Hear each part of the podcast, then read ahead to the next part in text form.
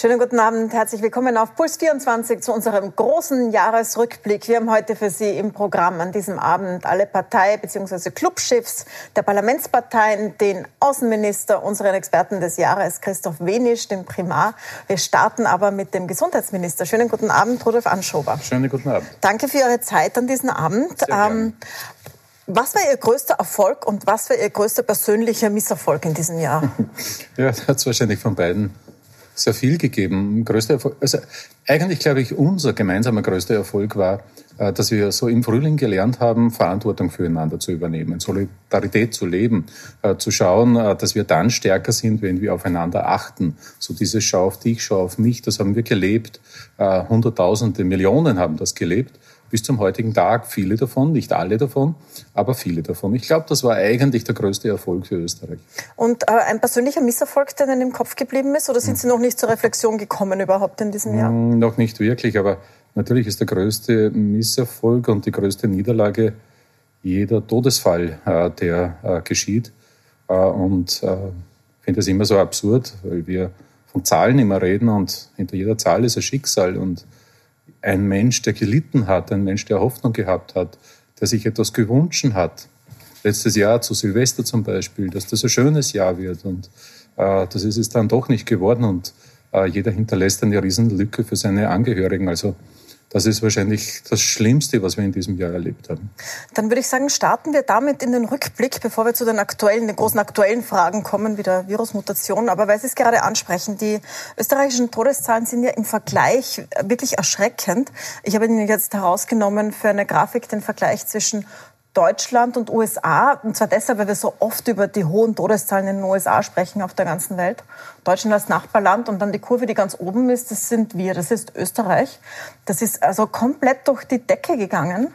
Und die Hälfte der Fälle kommt aus Pflege- und Altenheimen. Also genau da, wo man gesagt hat, die müssen wir schützen. Mhm. Seit März hat man gesagt, die müssen wir schützen. Das ist offenbar komplett schiefgegangen. Warum? Naja, komplett schiefgegangen würde ich nicht sagen. Es ist ja heute zufälligerweise am Bahnhof, ganz in der Früh, wie ich von Linz nach Wien gekommen bin, habe ich die Bildzeitung äh, äh, am, am Kiosk gesehen und habe sie mir gekauft, was ich selten tue, ganz offen gesagt, und habe mir die Schlagzeile angesehen und äh, da war genau dasselbe Thema, nämlich äh, diese ganz schwierige Situation in den Alten- und Pflegeheimen und dass viele Politiker in Deutschland jetzt sagen, man sollte die Bundeswehr einsetzen, die Soldatinnen und Soldaten zum Schutz äh, einsetzen. Und ja, es ist einfach ein... Das ist bei uns ja auch schon geschehen. Ja, ist bei uns auch schon gesehen, also geschehen äh, bei besonderen Fällen, äh, wo es extreme Schwierigkeiten in einzelnen Pflegeheimen gegeben hat.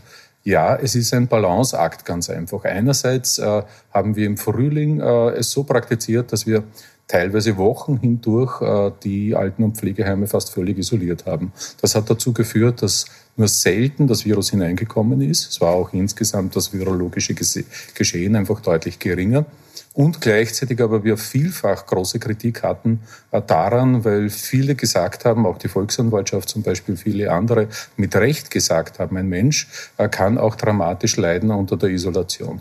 Das haben wir verändert schon restriktiv sind wir geblieben. Und wenn ich das vergleiche mit anderen Ländern in Europa, dann haben wir mit die strengsten Regelungen, haben mittlerweile hunderttausende Testungen durchgeführt äh, von den Bewohnerinnen und von den Mitarbeiterinnen und Mitarbeitern. Aber je größer das virologische Geschehen in einer Gesellschaft und wir hatten im Oktober, November ein dramatisch intensives Infektionsgeschehen, äh, desto höher ist das Risiko, dass das Virus reinkommt. Und wenn es einmal drinnen ist, bei der vulnerabelsten Gruppe, die wir haben, dann endet das manchmal schlimm. Jetzt haben Sie sich ja vorgenommen und auch ins Gesetz geschrieben, dass man erst eingreifen darf mit Lockdowns, wenn die Zahl der Intensivbetten zu Neige geht. Das, war, das ist die Maßzahl, die wir jetzt haben. Mhm. Ähm, ist das angesichts dessen, dass es um die, um die Infektionszahlen geht, vielleicht die falsche Zahl gewesen, der falsche Maßstab? Hätte man sich besser vornehmen sollen, dass man einfach die Infektionszahl irgendwo unten haltet? Zum Beispiel bei dieser Sieben-Tages-Inzidenz von 50, ab der auch mhm. Tourismus dann möglich ist?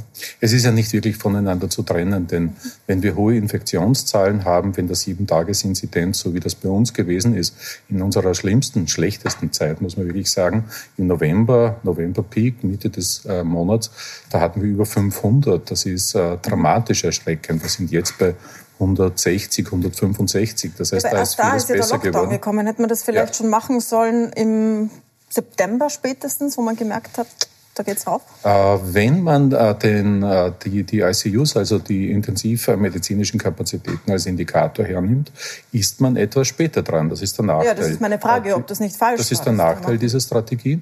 Aber äh, ich erkenne ja das im Vorfeld. Also wenn ich mir genau ansehe, wann äh, gehen die Zahlen nach oben, dann habe ich ja das Wissen darüber, wie in drei, vier Wochen die Situation in den Intensivstationen aussehen wird.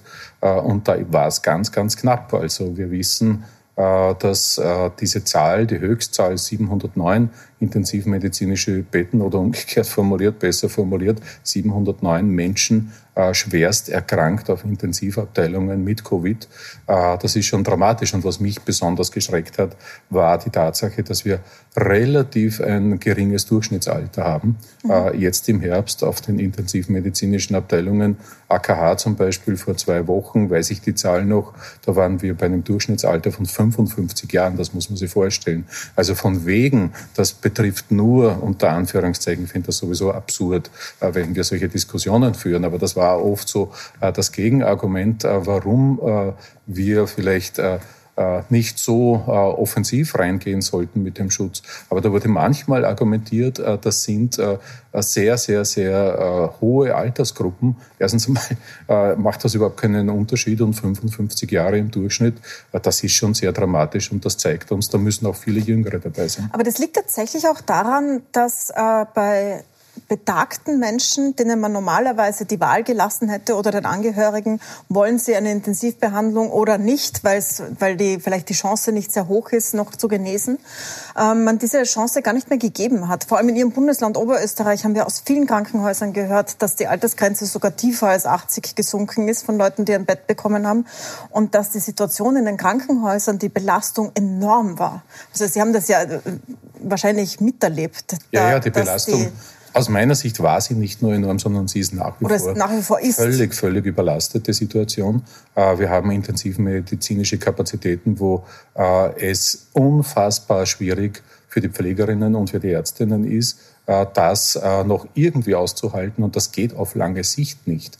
Äh, und deswegen ist es ja unser Zugang, dass wir gesagt haben, ja, wir haben zwar eine Verbesserung jetzt in den letzten Wochen erlebt und wir gehen Tag für Tag jetzt runter. Wir sind jetzt erstmals unter den 30.000 aktiven Fällen. Das ist gut. Wir waren bei 75.000 schon. Also katastrophal in Wirklichkeit gewesen. Jetzt sind wir deutlich besser, aber das ist noch nicht gut, weitaus noch nicht gut. Wir müssen weiter runter, wir müssen unter, den, unter die 100, was die Sieben-Tages-Inzidenz betrifft. Und vor allem, wir müssen irgendwo in, in einem Bereich von 200 Schwererkrankten, äh, damit diese intensivmedizinischen Kapazitäten und die Ärztinnen und Pflegerinnen wieder halbwegs normal arbeiten können. Und da müssen sie ja all die verschobenen Operationen auch noch nachholen, die jetzt nicht akut medizinisch erforderlich gewesen sind. Und dann droht auch die noch auch die Leben Grippe. kosten können oder auch schon tun?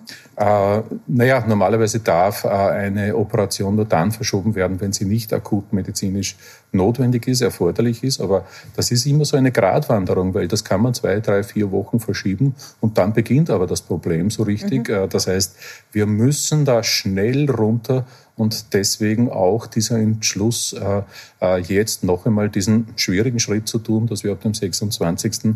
noch einmal eine Lockdown-Phase machen, um das wirklich so abzusenken, dass es wieder eine halbwegs normale Arbeitssituation in den Spitälern gibt. Da möchte ich gleich mit Ihnen hinblicken auf die nächsten Tage und Wochen. Einen Blick zurück möchte ich noch mit Ihnen werfen, nämlich auf die Infektionszahlen dieses Jahres. Die haben uns so beschäftigt, wir haben alle gestarrt ja. auf diese Zahlen. Und wenn man sich diese Kurve, ich, ich blende mal kurz die ein der Neuinfektionen der täglichen, da hat man so den Eindruck, da war nicht viel los im Sommer und das geht erst dann so im Oktober nach oben, September, Oktober. Mhm. Wenn man sich aber die Zahlen genauer anschaut und zum Beispiel auf einer logarithmischen Skala, wo man exponentielles Wachstum gut sieht, ansieht, dann sieht man, dass es eigentlich da seit Juni so eine gerade Linie heißt, mhm. gibt. Das ist eine logarithmische Skala, das heißt, da sieht man ab Juni exponentielles Wachstum. Mhm. Ähm, da haben Sie, wenn man sich das anschaut, viel zu spät reagiert. Naja, es ist so wie. Nämlich nicht im Juni, sondern erst im November. Es ist so wie bei einem Buch. Äh, wenn man ein Buch von hinten liest, ist das relativ einfach zu wissen, äh, was kommt raus. Und genauso ist es jetzt im Nachhinein, diese Kurven, diese Entwicklungen zu betrachten. Hätte mir damals einer der Fachexperten gesagt, schau her, da haben wir diese Entwicklung, du musst mhm. schneller reagieren, äh, das ist die Situation, da hat es niemanden gegeben, jetzt im Nachhinein herzukommen und zu, zu zeigen, das wäre dann notwendig gewesen, das ist ein bisschen einfach, muss ich ganz offen Aber es sagen. Es hat ja welche gegeben. Also es waren zugegeben vor allem Mathematiker auch, die darauf hingewiesen haben und Statistiker. Aber die hat es ja gegeben. Sind Sie zufrieden mit Ihrer Auswahl der Experten? die Sie beraten haben? Ja, eigentlich, eigentlich schon, weil wir eine ganz große, vielfältige Mischung haben. Also mein, meine Grundthese ist immer jene, dass ich äh, es mag, wenn es unterschiedliche Meinungen gibt. Mhm. Und ich mir aus diesen unterschiedlichen Meinungen, und äh, die kriegt man, wenn man äh, diese Ratgeber hat, also 17 in meinem Beraterstab. Und das sind wirklich Top-Fachexpertinnen. Die widersprechen sich aber manchmal auch. Und das ist halt dann mein Geschäft, äh, zu schauen, dass ich mir eine Meinung bilde und die auch in der Regierung akkordiere. Es war zum Beispiel der Chef der AGES, äh, Allerberger, war sehr, sehr oft jetzt im Gespräch, weil er konträre Meinungen zum Großteil der Wissenschaftler eingenommen hat. Zum Beispiel hat er sich gegen die Maskenpflicht ausgesprochen, noch vor kurzem. Ähm, ist auch mit Aussagen aufgefallen, quer durch die Pandemie, die sehr oft gewechselt haben, die teilweise auch am rechten Rand gestreift haben. Ähm, haben Sie sich nie überlegt, so, dass Sie ihn austauschen während dieser Pandemie? Also ich habe mir in diesem Jahr viel überlegt, muss ich ganz offen Aha. Äh, gestehen. Äh, aber ähm, bin auch ein bisschen unrund geworden bei manchen dieser Aussagen, habe dann auch eine klare Aussprache mit ihm gemacht. Äh, und ich glaube, das ist ganz schwierig für, für Wissenschaftler und Wissenschaftlerinnen, oft zumindest. Es gibt welche, die machen das perfekt, die können das auch gut einschätzen, aber zu einzuordnen, was die eigenen Aussagen in der Öffentlichkeit bedeuten, dass die auch vieles an Verunsicherung äh, bedeuten können. Ja klar, ist das Chef der AGES. meine ich jetzt gar nicht so sehr den Professor Allerberger, sondern ich meine viele. Äh, wir haben ja ganz etwas anderes auch gehabt. Wir haben Wissenschaftler gehabt, die relativ viel Platz äh, in manchen Medien gefunden haben, äh, die man eher als, als, als äh, Covid-Skeptiker oder manche sogar als Corona-Leugner sehen kann. Und die haben aus meiner Sicht schon manches angestellt, es natürlich für den einzelnen Bürger, für die einzelne Bürgerin extrem schwierig ist, sich dann noch eine Meinung bilden zu können. Und natürlich greift man dann in einer Phase, wo man es, wo man es eh schon ein bisschen müde ist, eher dann in die Richtung, des Ratschlags, der ein bisschen bequemer wird. Aber die haben ja nicht nur in manchen Medien stattgefunden, sondern auch in offiziellen Kommissionen. Also Petra Abfalter zum Beispiel, die gesagt hat, äh, wir haben gar keine zweite Welle, sondern einen Labortsunami und das ist alles herbeigetestet, ist ja auch, äh, berät ja auch die Regierung. Also mich nicht, ist in meinem Beraterstab also nicht. Nicht in Ihrem, äh, sondern in Oberösterreich, aber. äh, und äh, das habe ich auch ganz bewusst gemacht. Also ich habe mich da mit manchen Aussagen absolut nicht identifizieren können. Ähm, aber das ist halt auch wissenschaftliche Freiheit, mhm. dass man die Freiheit hat, auch etwas sehr Unterschiedliches äh, zu sagen, was äh, mit der gängigen wissenschaftlichen Meinung nicht so ganz vereinbar ist, aber da lasse ich mich auch nicht beirren. Jetzt haben wir eigentlich gar nicht so die Muße, auf so ein Jahr zurückzublicken, weil es auch derzeit einfach so viel los ist. Wir stehen direkt vor einem Lockdown. Wir haben die Impfung vor der Tür und ich möchte mit Ihnen auch über die Impfstrategie sprechen, aber so mitten hineingeknallt in dieses Gefühl, es könnte bald vorbei sein, ist die neue Mutation, wo jetzt äh, die Grenzbanken zu Groß, äh, Grenzbalken zu Großbritannien überall zugehen, die Lastwagen stillstehen, die Flüge angehalten werden, damit sich diese neue Mutation des Coronavirus nicht verbreitet. Jetzt wissen wir das alles erst seit gestern. Haben Sie schon einen genauen Überblick, warum und wie der gefährlicher ist als andere, dieser Virus dort, diese Mutation? Naja, wir haben ja tausende Mutationen. Ich mhm. glaube, das wissen viele nicht, die ganz kleine Veränderungen des Virus darstellen, vielfach. Äh, das ist relativ leicht festgestellt, sagen mir die Experten. Aber das große Problem ist, dass du Monate brauchst, um tatsächlich die Auswirkungen dieser Mutationen auf uns Menschen äh, wirklich abklären zu können. Und das, was die britische Regierung jetzt gemacht hat in den letzten Wochen, es hat ja schon die ersten Funde dieser Mutation, offensichtlich wissen wir jetzt im Nachhinein äh, schon im September gegeben in, in Großbritannien. Äh, was die britische Regierung jetzt gemacht hat, war zu verifizieren, ob es bereits erste klare Aussagen gibt. Und interessant ist, wir haben einen hohen Anteil dieser Mutation in London, aber auch äh, in Südengland.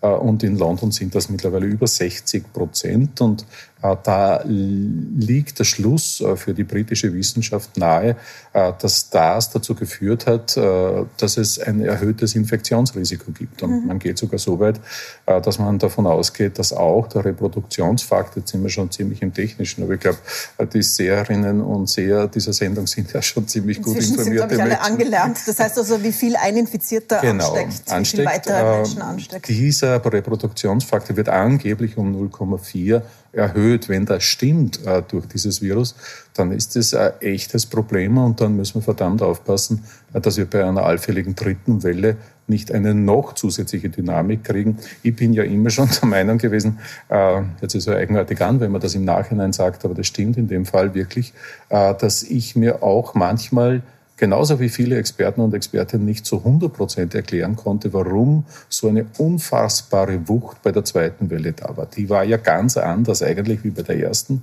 Viel mhm. dynamischer, viel kräftiger, viel unberechenbarer, viel wuchtiger. Äh, und äh, wer weiß, vielleicht werden wir da im Nachhinein auch noch manche Erklärungen kriegen. Äh, es dürfte so nicht sein, dass diese Mutation schon bei dieser zweiten Welle eine wirklich große Rolle gespielt hat. Aber wie gesagt, wir haben sehr, sehr viele Mutationen. Wir werden jetzt im Übrigen in Österreich auch in den nächsten Wochen diese sogenannten Sequenzierungen, also das Untersuchen äh, der festgestell des festgestellten Virus, der festgestellten Infektion, um es ganz einfach zu sagen, auf mögliche Mutationen noch deutlich intensivieren, weil ich glaube, das ist ganz wichtig, dass wir da in die Wissenschaft, in die Forschung investieren. Ähm, jetzt sind auch in Österreich keine Flüge aus Großbritannien mehr erlaubt, ab Mitternacht. Heute sind noch äh, drei gelandet, glaube ich. Ähm, aber das gibt es ja schon länger. Die britische Regierung hat es noch nicht gesagt, sie hat es uns schon dem letzten Mittwoch sagen können. In der Schweiz hat man jetzt gehört, es sind 10.000 Briten gelandet in der letzten Woche. Weiß man das auch, wie viele aus Großbritannien in Österreich gelandet Ich habe das nicht nachzählen lassen. Es war auf jeden Fall ein recht intensiver Austausch, muss man ganz offen sagen. Mhm. Äh, so wie das ja äh, Normalität ist zwischen Österreich und Großbritannien. Gerade besonders eigenartig in der jetzigen Phase. Wir diskutieren über Brexit und über einen No-Deal und dann kommt fast gleichzeitig diese Situation, die die Grenzen zugehen lässt. Also schon eine paradoxe Situation. Stunden, ja, unglaublich. Paradoxe Situation irgendwie. Besprechen äh, wir auch gleich mit dem Außenminister Schallenberg. Ja, auch die Folgewirkungen sind, äh, würde ich meinen, sehr bedeutsam.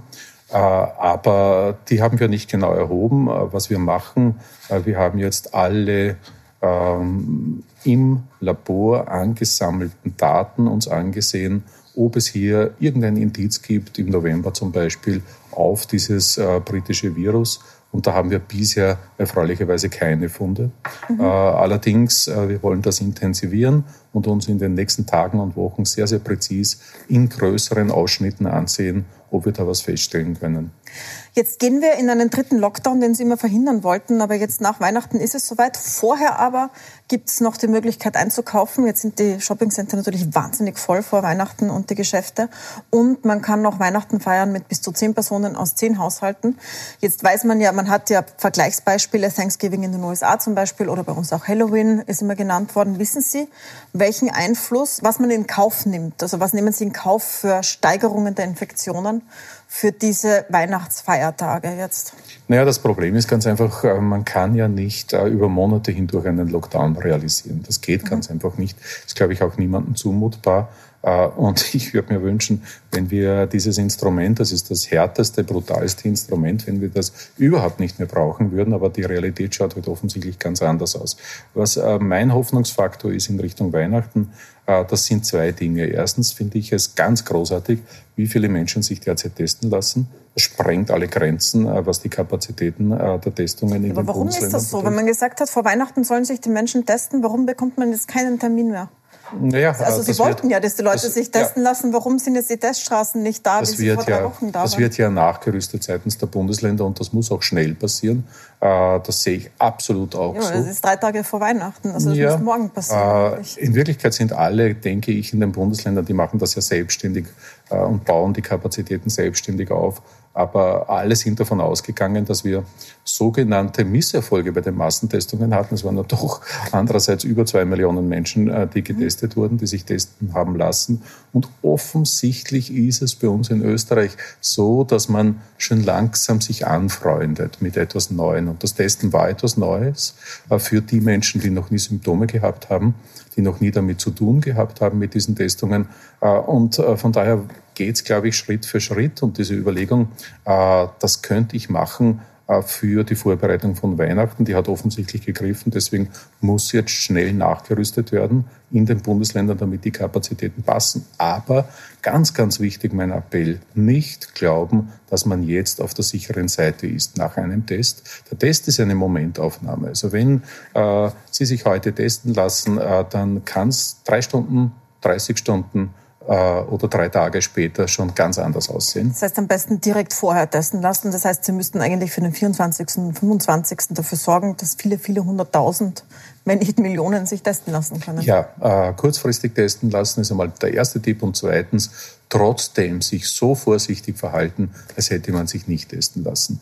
Ganz wichtig, nicht leichtfertig werden, weil man ein negatives Testergebnis hat, sondern äh, mit der Großmutter, mit dem Großvater. Und das sind ja oft die Ziele jetzt zu Weihnachten. Man hat sich, lang, sich lange nicht gesehen. Man versucht, äh, sich Freude zu machen. Man äh, fahrt sich besuchen am 24. oder am 25. Wir haben das deswegen auch eher groß belassen vom, vom Rahmen her, damit das grundsätzlich möglich ist. Aber bitte Vorsicht walten lassen. Das heißt, Mindestabstand einhalten. Das heißt, ich würde sogar sagen, jedermanns und jeder Frau's eigene Entscheidung, den Mund-Nasenschutz verwenden. Auch die Weltgesundheitsorganisation rät das in dieser Situation. Mhm. Vorsicht walten lassen und äh, kein Risiko eingehen, auch wenn man getestet ist. Jetzt ist ja nach dem Lockdown ein äh, Massentest der Gesamtbevölkerung vorgesehen beziehungsweise aller, die wollen und die, die nicht wollen, sollen noch eine Woche zu Hause bleiben nach dem Lockdown. Das heißt, man kann sich freitesten. Wir haben heute mit den Oppositionschefs, auch mit allen drei Innen, Positionschefinnen eigentlich, äh, Interviews später im Laufe des Abends sind wir schon aufgezeichnet. Und Pamela Rendi-Wagner hat vor kurzem das gesagt. Die haben nämlich heute gegen Zwangstests im Parlament äh, Schilder hochgehalten und demonstriert. Und sie hat gesagt, warum? Da ist viel Vertrauen offenbar in den letzten Wochen und Monaten äh, gegenüber der Bundesregierung und ihren Maßnahmen in der Bevölkerung verloren gegangen. Die Menschen sind Corona-müde geworden und es haben 13 Prozent in Wien nur teilgenommen. Und man müsste sich jetzt die große Frage stellen, und die hat die Bundesregierung zu beantworten, wie man das Vertrauen der Bevölkerung jetzt wieder erhöht und nicht versucht, das mit, auch wenn es indirekt, es sind indirekte Zwangsmaßnahmen, weil sonst muss man eine Woche länger quasi in äh, Ausgangssperre bleiben und darf gewisse Tätigkeiten nicht machen. Also wie kann man ohne indirekter Zwangsmaßnahmen das Vertrauen erhöhen? Soweit äh, Pamela Reini-Wagner von der SPÖ, später das ganze Interview noch heute Abend. Was sagen Sie zu dieser Kritik, dass das indirekter Zwang sei? Naja, es ist positiv formuliert eine Zusatzmotivation, eine sehr, sehr starke. Warum? Äh, weil wir ganz einfach vermeiden wollen, dass der größte Grundrechtseingriff, den es gibt, nämlich eine Ausgangsbeschränkung, das Unterbinden eines Zugangs zum Arbeitsort, zum Konzert, äh, zur Freizeitgestaltung. Das ist der massivste Grundrechtseingriff und äh, der heißt Lockdown. Und das wollen wir verhindern. Und auch eine derartige sehr dringende Empfehlung, um eine derartige Testung durchzuführen, ist natürlich auch eine Grenzsituation. Das verstehe ich schon, absolut. Aber wenn ich das vergleiche, glaube ich, dass es trotzdem zumutbar ist, äh, wenn sich jeder Einzelne und jede Einzelne von uns testen lässt. Äh, das ist weder äh, ein, ein Eingriff in den Körper, das ist kein Eingriff in meine grundrechtliche Situation, sondern das ist ein Beitrag in unserer Gesellschaft, um die Infektionsketten zu durchtrennen. Das ist es. Nämlich der nächste Schritt, äh, den wir machen wollen. Äh, und wir haben ja bei diesen sogenannten Massentestungen mit den über zwei Millionen Menschen, die mitgemacht haben, doch immerhin weit über 4000 Menschen gefunden, die es nicht gewusst haben, äh, dass sie infiziert sind und die wir auf die Art und Weise aus dem Infektionszyklus herausholen könnten. Und das ist das Ziel. Jetzt äh, sagt die FPÖ zum Beispiel, dass das ein Probelauf für eine Zwangsimpfung durch die Hintertür sei. Ich spiele Ihnen kurz vor, was Norbert Hofer dazu sagt. Welche ja. Dinge gemacht werden können, damit die Menschen über Umwege zu dieser Impfung gezwungen werden. Ich sage es Ihnen noch einmal. Verwaltungsstrafen, Sozialleistungen streichen, gewisse Geschäfte nicht betreten, das Kind nicht in das freiwillige Kindergartenjahr. Das sind die Dinge, worüber man jetzt spricht. Und das ist nicht ohne. Und das ist für mich ein Weg, den ich nicht haben will. Norbert Hofer zitiert ja aus den Möglichkeiten, die in einem äh, Zeitungsartikel ein Jurist aufgezählt hat, ist etwas davon geplant. Also gibt es äh, Überlegungen zu einer Nein. Absolut. Impfpflicht oder Ausschlüsse, wenn jemand nicht geht? Es ist absolut davon nichts geplant und ich finde es ja so wirklich absurd und ein bisschen traurig auch. Jetzt haben wir heute den Tag, wo wir erstmals die Zulassung einer Impfung haben. Das ist ein ganz großer Tag für Europa und für den Kampf gegen die Pandemie. Äh, das ist so viel schneller gegangen, als wir uns erträumt haben. Ich kann mich erinnern, wir sind im Frühling da gesessen und haben von einem Medikament geträumt und von der Impfung. Jetzt ist die Impfung da und jetzt sollten wir doch das nutzen und nicht die Bevölkerung wieder verunsichern äh, mit irgendwelchen Dingen, die man aus irgendwelchen Schubladen herauszieht. Äh, und ich bin auch nicht einverstanden damit, äh, dass man politisches Kleingeld macht mit dieser Situation, mit Sorgen der Menschen, die da sind. Ganz viele Menschen werden sich jetzt in den nächsten Wochen erst selbst ein Bild machen, eine eigene Meinung machen und die sollen selbst entscheiden, ob es gut ist für sie oder ob es schlecht ist für sie. Ich Viele würde sagen, jeden, Sie sollen sich gleich impfen lassen. Machen Sie das? Äh, ich würde mich gern äh, gleich impfen lassen, bin absolut einverstanden. Ich kann auch schwören und garantieren, ich werde mich impfen lassen. Ich hoffe auf den ersten Tag. Das, was dagegen spricht, ist, dass manche auch sagen, das ist ein Privileg jetzt für die Politik. Äh, und das möchte ich wirklich auch anerkennen. Also wir haben eine klare Impfstrategie in Österreich. Wir starten am Sonntag, am 27. Äh, mit den ersten Impfungen. Das wird nur eine ganz kleine symbolische Geste zunächst einmal sein mit 9.750 Impfdosen, äh, die wir ab diesem Tag österreichweit verimpfen. Äh, wir starten bei den Schwächsten, bei denen, die diesen Schutz am meisten brauchen, nämlich bei den Bewohnerinnen und aber auch bei den Mitarbeiterinnen in Alten- und Pflegeheimen. Äh, und äh, warum ist das so? Weil die Hauptwirksamkeit der Impfung, das wissen wir mittlerweile aus den Studien, zumindest bei diesem Impfstoff, dort ist, wo es um die massive Verringerung des Erkrankungsrisikos geht. Es geht nicht so sehr jetzt um die Frage der Transmission, also der Ansteckung, da wissen wir noch nicht hundertprozentig, wie weitgehend da der Schutz sein wird. Aber es schaut sehr, sehr gut aus, was das äh, Erkrankungsrisiko und die Reduktion dessen äh, betrifft. Deutschland hat jetzt 50 Millionen Impfdosen nachgekauft, weil sie sich nicht darauf verlassen, dass diese gemeinsame Beschaffung der EU ähm, so funktioniert, dass wirklich alle schnell geimpft werden können. Hat Österreich das auch vor oder verlassen wir uns da komplett darauf, dass wir eh genug bekommen? Also die Europäische Union hat da großartig verhandelt. Ich bin überhaupt sehr glücklich, dass es da ein wirkliches europäisches Erfolgsprojekt gibt, weil man stelle sich vor, wir hätten nicht gemeinsam verhandelt, sondern das kleine Österreich hätte alleine mit den Pharma-Riesen verhandelt in diesem schon auch Ressourcenwettkampf. Das ist es, muss man ganz offen und ehrlich sagen. Da sind wir gemeinsam stärker und gemeinsam besser ausgestiegen. Äh, natürlich schauen wir uns an, wann es welche Marktzulassung gibt. Das ist für uns das Entscheidende. Äh, und wir haben die Möglichkeit, auch Optionen zu ziehen. Das heißt, wir haben in den Verträgen auch die Möglichkeit, neben den vertraglich zugesicherten äh, Mengen auch Zusatzoptionen zu ziehen. Das würden wir dann tun, wenn etwa äh, die dritte Marktzulassung, von der wir ausgehen, mhm. nämlich von AstraZeneca, sich verspäten würde. Ähm, der Wiener Stadtrat Peter Hacker hat bei uns gesagt, dass man sich, dass er nichts dagegen hätte, wenn man sich aussuchen kann, welchen Impfstoff man bekommen will, weil es gibt ja da verschiedene, mhm. die in der Zulassung sind. Ähm, ist das realistisch? Wird man das können? Nein, äh, das wäre absolut unrealistisch, weil wir haben eine klare Strategie. Wir wollen Schritt für Schritt vorgehen. Wir wollen die empfindsamsten, die verletzlichsten zuerst impfen und dann als zweites geht es zu den älteren Menschen über 65, äh, zu den sogenannten Systemerhaltern, wie es äh, so unschön heißt eigentlich. Und dann geht es in die breite Bevölkerung rein. Äh, und äh, da werden wir ganz bestimmte Termine haben für die äh, Zustellung, für die äh, Lieferung äh, der entsprechenden Impfstoffe, die sind paktiert. Ich hoffe, sie halten. Das hängt alles natürlich davon ab, äh, dass wir entsprechende Marktzulassungsgenehmigungen haben, so wie das heute beim ersten Impfstoff vom Pfizer, vom Pfizer, vom Pfizer geschehen ist. Der erste Schritt. Der zweite sollte am 6. jetzt passieren, am 6. Jänner. Und dann hoffe ich sehr, dass es mit AstraZeneca auch schnell im Laufe des Februar positiv ausgeht. Möchte nochmal Sie fragen, was Sie in den Feiertagen machen. Viele wundern sich ja, dass zwar ein harter Lockdown kommt, aber die Skilifte doch oft aufsperren dürfen, dass man Skifahren gehen darf. Werden Sie Skifahren gehen und empfehlen Sie es?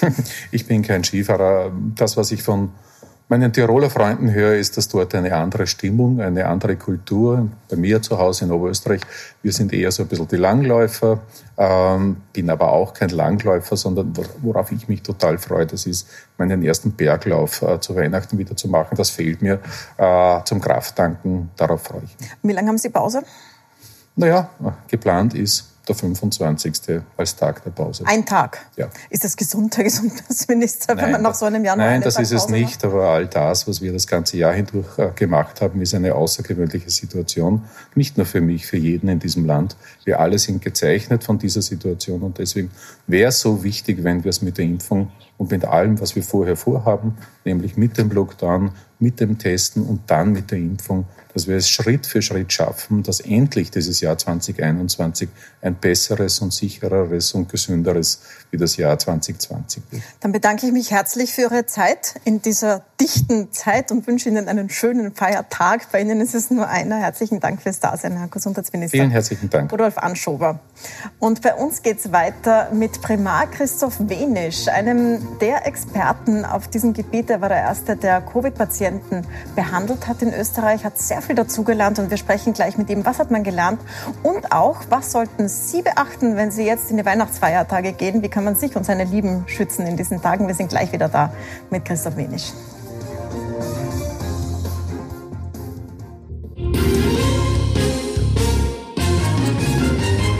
Willkommen zurück. Schön, dass Sie dabei sind bei unserem Jahresrückblick und Ausblick. Ich begrüße jetzt einen der Experten dieses Jahres 2020, dieser Pandemie, Dr. Christoph Wenisch, Leiter am Klinikum Favoriten der Covid-Station. Sie waren einer der ersten, der Covid-Patienten hatte in Österreich. Wie viele haben Sie behandelt heuer? Wir, haben, wir haben 1800 ungefähr behandelt und davon 180 oder 170 auf der, auf der Intensivstation bis jetzt. Die Interviews mit Ihnen waren auch, gehören auch zu den meistgesehenen des Jahres bei uns auf Puls 24, ähm, weil Sie immer auch berichtet haben, was Sie dazugelernt haben. Wenn Sie zurückdenken am Anfang in den März und sich das jetzt anschauen, was waren die wichtigsten Learnings heuer, die Sie hatten? Also das, das Allerwichtigste, das, das, das, das sage ich jetzt auch als allererstes, ist, dass man Blut verdünnen muss. Mhm. Also Sie müssen im Krankenhaus, wenn ein schwerer Verlauf ist, ja, dort man vier Menschen Blut verdünnen und hat ein Leben gerettet. Das ist an und für sich die beste Therapie. Ja. Das heißt einfach also mit, mit ganz einfach Blutgerinnungsspritze, mhm. ja. Also niedermolekularen Heparin. Das ist das, finde ich, das Allerwichtigste. Das, das kann man noch zehnmal sagen. Das muss wirklich jeder wissen. Schwerer Verlauf heißt Blutverdünnung, ja. Mhm. Das ist besser als jedes Virusmittel oder jetzt eine antiinflammatorische Therapie oder Beatmung und so weiter. Ja. Das Wichtigste ist diese Blutverdünnung. Warum? Weil das der schwere Verlauf getragen ist dadurch, davon, dass die kleinen äh, Blutgefäße verstopfen, ja, und zwar dort, wo es die Lunge gerade passiert haben, ja, dort, wo eigentlich das sauerstoffangereicherte Blut jetzt über das Herz, über in alle Organe gehen soll, dort ist die Verstopfung, ja, und diese merkt man nicht gleich. Ja, die kommt so zitzelweise, weil ja da hat man Überkapazität in der Lunge. Und wenn aber diese Kapazität nicht mehr ausreicht, na, dann merke ich es erst. Aber da ist schon viel passiert vorher. Also das Wesentliche ist wirklich diese Blut, Verdünnung jedem Menschen zu geben, der einen, einen, schweren, einen schweren Verlauf hat. Heißt das, wenn man zu Hause ja. äh, an Covid erkrankt und also keinen so schweren Verlauf hat, dass man ins Krankenhaus muss, dass man auch Blut verdünnen soll, also nein, Aspirin nehmen? Nein, nein das bringt nichts. Nein, das, das muss, also wenn man es aus einem anderen Grund nimmt, dann nimmt man das weiter, aber sonst muss man nichts. Also das ist, das ist halte ich das für, für eines der wesentlichsten Learnings, die, die, die da passiert sind. Ja. Was zweites war diese Veränderung in der Beatmung. Am Anfang mhm. hat man ja gesagt, man braucht ganz, ganz viele Beatmungsgeräte Geräte, da hat es so einen ganzen Run auf der ganzen Welt gegeben, die einzukaufen. Und dann ist man draufgekommen, das war gar nicht so gescheit. Wie macht man das jetzt? Ja, das war sogar blöd, mhm. ja, muss man mit, mit klar sagen. Ja. Man hat da Angst gehabt vor der Verbreitung der Viren durch das Beatmen mit nicht invasiver Beatmung oder mit Hochflusssauerstoff. Und das Wesentliche ist die Hochflusssauerstofftherapie. Da kommt man mit den meisten Patienten aus und das ist was, was nicht einen zusätzlichen Schaden in die Lunge reinsetzt. Das Beatmen für sich ja, setzt einen weiteren Schaden. Jetzt muss man sich vorstellen, die Lunge ist eh schon wegen der Infektion, dann wegen der Immunreaktion und wegen dieser Gerinnungssituation eh schon be beschädigt und kriegt dann noch ein sogenanntes Barotrauma, äh, dadurch, dass man hier mit dem Überdruck beatmen muss. Das heißt, das ist was, was man sich wirklich wirklich ganz am Schluss macht. Das war ein Riesenfehler. Wir haben viele Menschen das Leben verloren, weshalb wir ja, früh erkannt haben. Das war im gemeinsamen Tag war meine Intensivmedizinerin, die Frau Dozentin Neuhold, die hatte so einen Twitter-Kontakt mit Kollegen aus New York.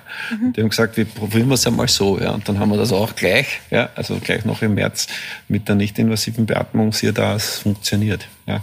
Und seitdem machen wir es eigentlich in Wien. Und ich bin auch dem Ludwig Kramer, der hier das Schrift umgesichtet hat, im März sehr dankbar. Und wir haben das so umgesetzt und haben, wo die ganze Welt hat sich irgendwelche komischen Beatmungsgeräte, wir haben Hochfluss-Sauerstoffmaschinen gekauft, hunderte, ja, für die Wiener Patientinnen.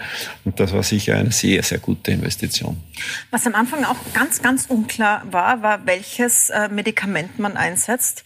Mir ist jetzt erst wieder eingefallen, dass am Anfang es sogar Spenden gab von Hydroxychloroquin, dieses ja. Malariamittel, das auch, ja. das auch Trump damals propagiert hat, ja. dass das tatsächlich auch in Wien ja verteilt worden ist. Da hat es Spenden davon gegeben von ähm, einem Pharmaunternehmen. Das hat sich dann als wirkungslos herausgestellt, mhm. aber dafür sind andere gekommen. Ich glaube, mhm. Sie setzen ja jetzt Remdesivir ein, haben wir auch bei Trump schon gesehen. Ist das jetzt der Stand der Dinge? Ja, das ist das Einzige, was zugelassen ist. Und wir, wir haben ja beim Remdesivir auch eine Evolution durchgemacht. Wir haben es am Anfang für die kritisch Kranken eingesetzt, also die intubiert beatmeten Patienten und sind immer weiter nach vorgegangen. Ja. Und jetzt ist es bei dem minimalsten Sauerstoffbedarf ja, und vor allem bei früh, in der frühen Krankheitsphase sehen wir es ein. Also ähnlich wie vor 20 Jahren wir das gemacht haben mit dem Tamifluoroseltamivir für die Grippe. Das mhm. hilft ja auch gut, wenn man es früh gibt und schlecht, wenn man es später gibt. Und ich vergleiche das vielleicht jetzt bildhaft für manche, aber doch so, es ist so, wie wenn ein Covid-Patient, das ist wie wenn einer blutet, ja, und der verliert das Blut und da schaue ich am Anfang zu und halte das schon aus, ja. Und erst dann, wenn er fast verblutet ist, halte ich drauf und sage, okay, jetzt versorge ich das. Und genauso ist es mit der Infektion, wenn ich da zuschaue, wie sich das ausbreitet im ganzen Körper, ja, und dann Organschäden setzt und dann beginne ich erst mit der Therapie, ist natürlich viel schlechter, als wenn ich früh beginne, ja. Die Frage ist halt, wann ist, das ist noch, wann ist wirklich der ideale Einsatzzeitpunkt? Das laufen da die Studien, auch mit Sprayformen Symptomen und so weiter, wo man das dann nur dort lokal gibt, weil es ja in erster Linie im oberen äh, Respirationstrakt am Anfang ist. Ähm, aber wir setzen es deutlich, also wirklich viel früher ein, als wir später eingesetzt haben. Später ist wirkungslos, ja, und wenn man es früh gibt, dann wirkt, dann, dann wirkt es was. Das ist heute Stand der Dinge. Jetzt haben wir heuer gesehen, dass es so unglaublich verschiedene Verläufe gibt. Mhm. Jetzt beobachten wir das doch schon fast ein Jahr. Mhm. Und das geht von Leuten, die gar nichts haben, bis hin zu Leuten, die nach drei Tagen schon im Krankenhaus landen. Mhm. Oder andere, die nach mehreren Wochen, nachdem es ihnen besser geht, äh, im Nachhinein noch alle möglichen Zustände von Diabetes bis Schilddrüsenprobleme, Organproblemen bekommen.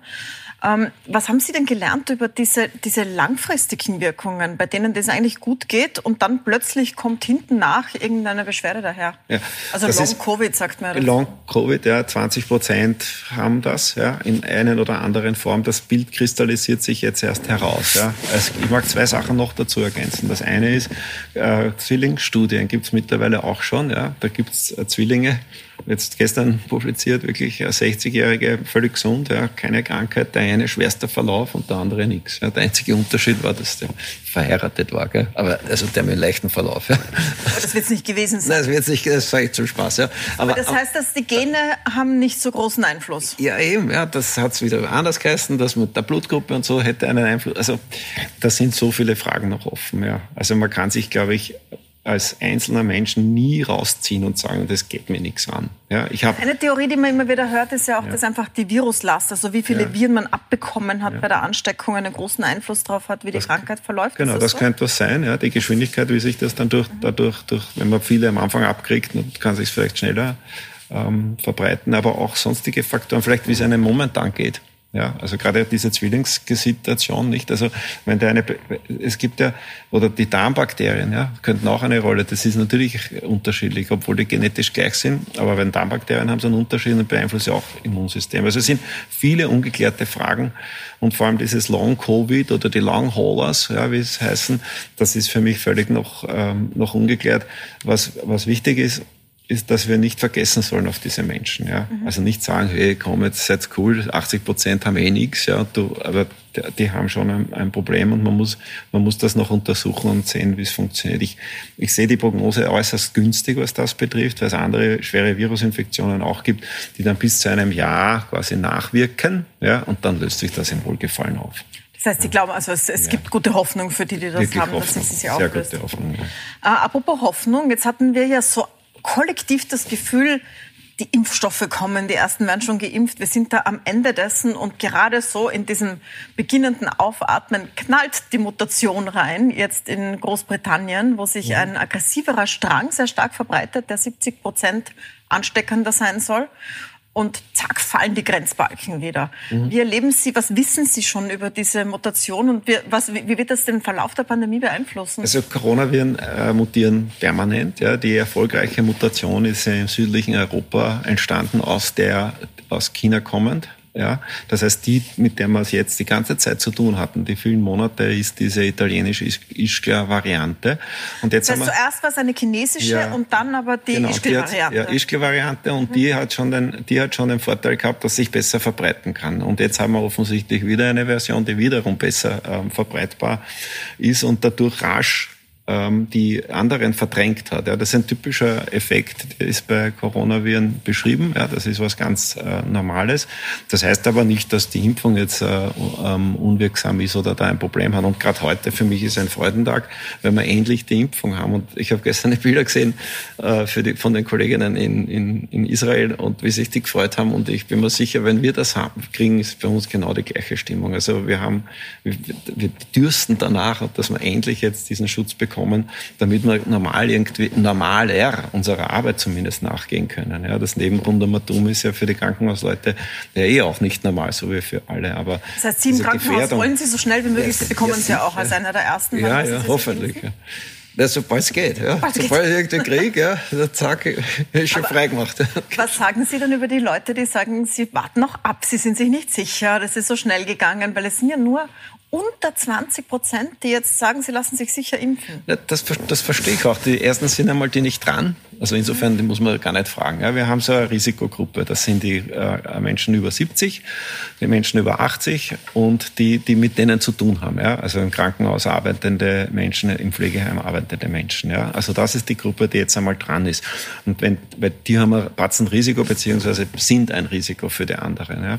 Und die, da, da kann man sich ja mal anschauen. Da lehne ich mich zurück, wenn ich da nicht dazugehe und schaue, also wie es dieser Partie quasi geht ja, und wann das, wann das funktioniert und wann sich, und das wird man rasch, das wird man rasch wissen, da wird es ja nicht viel verheimlichen lassen. Und wenn man sieht, das funktioniert, na, dann komme ich halt, was weiß ich, im Februar, im März und so weiter dran und, und kann dann meinen Beitrag auch dazu leisten, dass eben diese Immunität von 60, 70, 80 Prozent eben der Bevölkerung entsteht. Und da müssen wir hin über das nächste Jahr, damit wir endlich diese, diese Pandemie wieder los sind. Aber wann glauben Sie, sind wir es los? Also wann werden wir wieder Hände schütteln, Freunde umarmen, einfach so und auf, eng gedrängt auf Konzerten stehen? wann, wann ja, na, bis, bis wir diese 60, 70, 80 Prozent erreicht haben. Ja. Also, das ist, das, Im das, Sommer, wie es der Kanzler sagt? Oder das ist, das, das, das wäre super, gell, wenn, wir das, wenn wir das hinkriegen. Hängt natürlich von allen Menschen ab und von der, von der Effektivität letztlich auch der, der Impfung. Aber wenn alle da mittun und, und das gut funktioniert, wieso soll das nicht gehen? Ja, es ist ja, es ist ja Erleichterung. Ja, wir sind ja alle eingeschränkt mit tausend Sachen. Es ist ja irre mühsam. Ja, da dauernd Lockdown und Weihnachten wieder und das und testen und so weiter und Maske, ja, alles mühsam. Und wenn das, wenn der Ausblick ist ja, äh, wenn wir das los, loskriegen, weil wir halt dann nur mehr, weiß nicht, ganz wenig Fälle haben, ja, was weiß ich, 50 oder 100 in Gesamtösterreich, ja, wo wir jetzt uns freuen, dass einmal 1000 sind, ja. Also, da müssen wir noch einmal ordentlich weiter runter und dann, dann wird's, dann wird's zu einer, einer normalen Krankheit, die halt ein paar Menschen betrifft, die man gut behandeln kann, aber wo man nicht das ganze Land quasi in Geiselhaft von dieser einen Krankheit äh, nehmen muss. Und das ist ja nicht nur äh, unser Land, sondern es ist ja gesamte Welt. Also betroffen von dem. Vielleicht für die nähere Zukunft äh, ein paar Ratschläge, ein paar ärztliche. Es kommen jetzt die Weihnachtsfeiertage, da mhm. darf man sich treffen mit mhm. bis zu zehn Personen aus bis zu zehn Haushalten. Äh, man darf vorher auch einkaufen gehen, die Geschäfte sind jetzt offen und voll natürlich. Mhm. Und viele fragen sich jetzt so, wie soll ich es angehen? Soll ich mich total zurückhalten oder ist diese Grenze etwas, okay, das kann ich ausreizen, ich kann noch dreimal zehn Personen treffen zum Essen, so machen es jetzt viele. Ja. 24. zum Mittag mit der einen Familie, am Abend mit der anderen, dann noch bei der Tante am 25. jeweils zehn.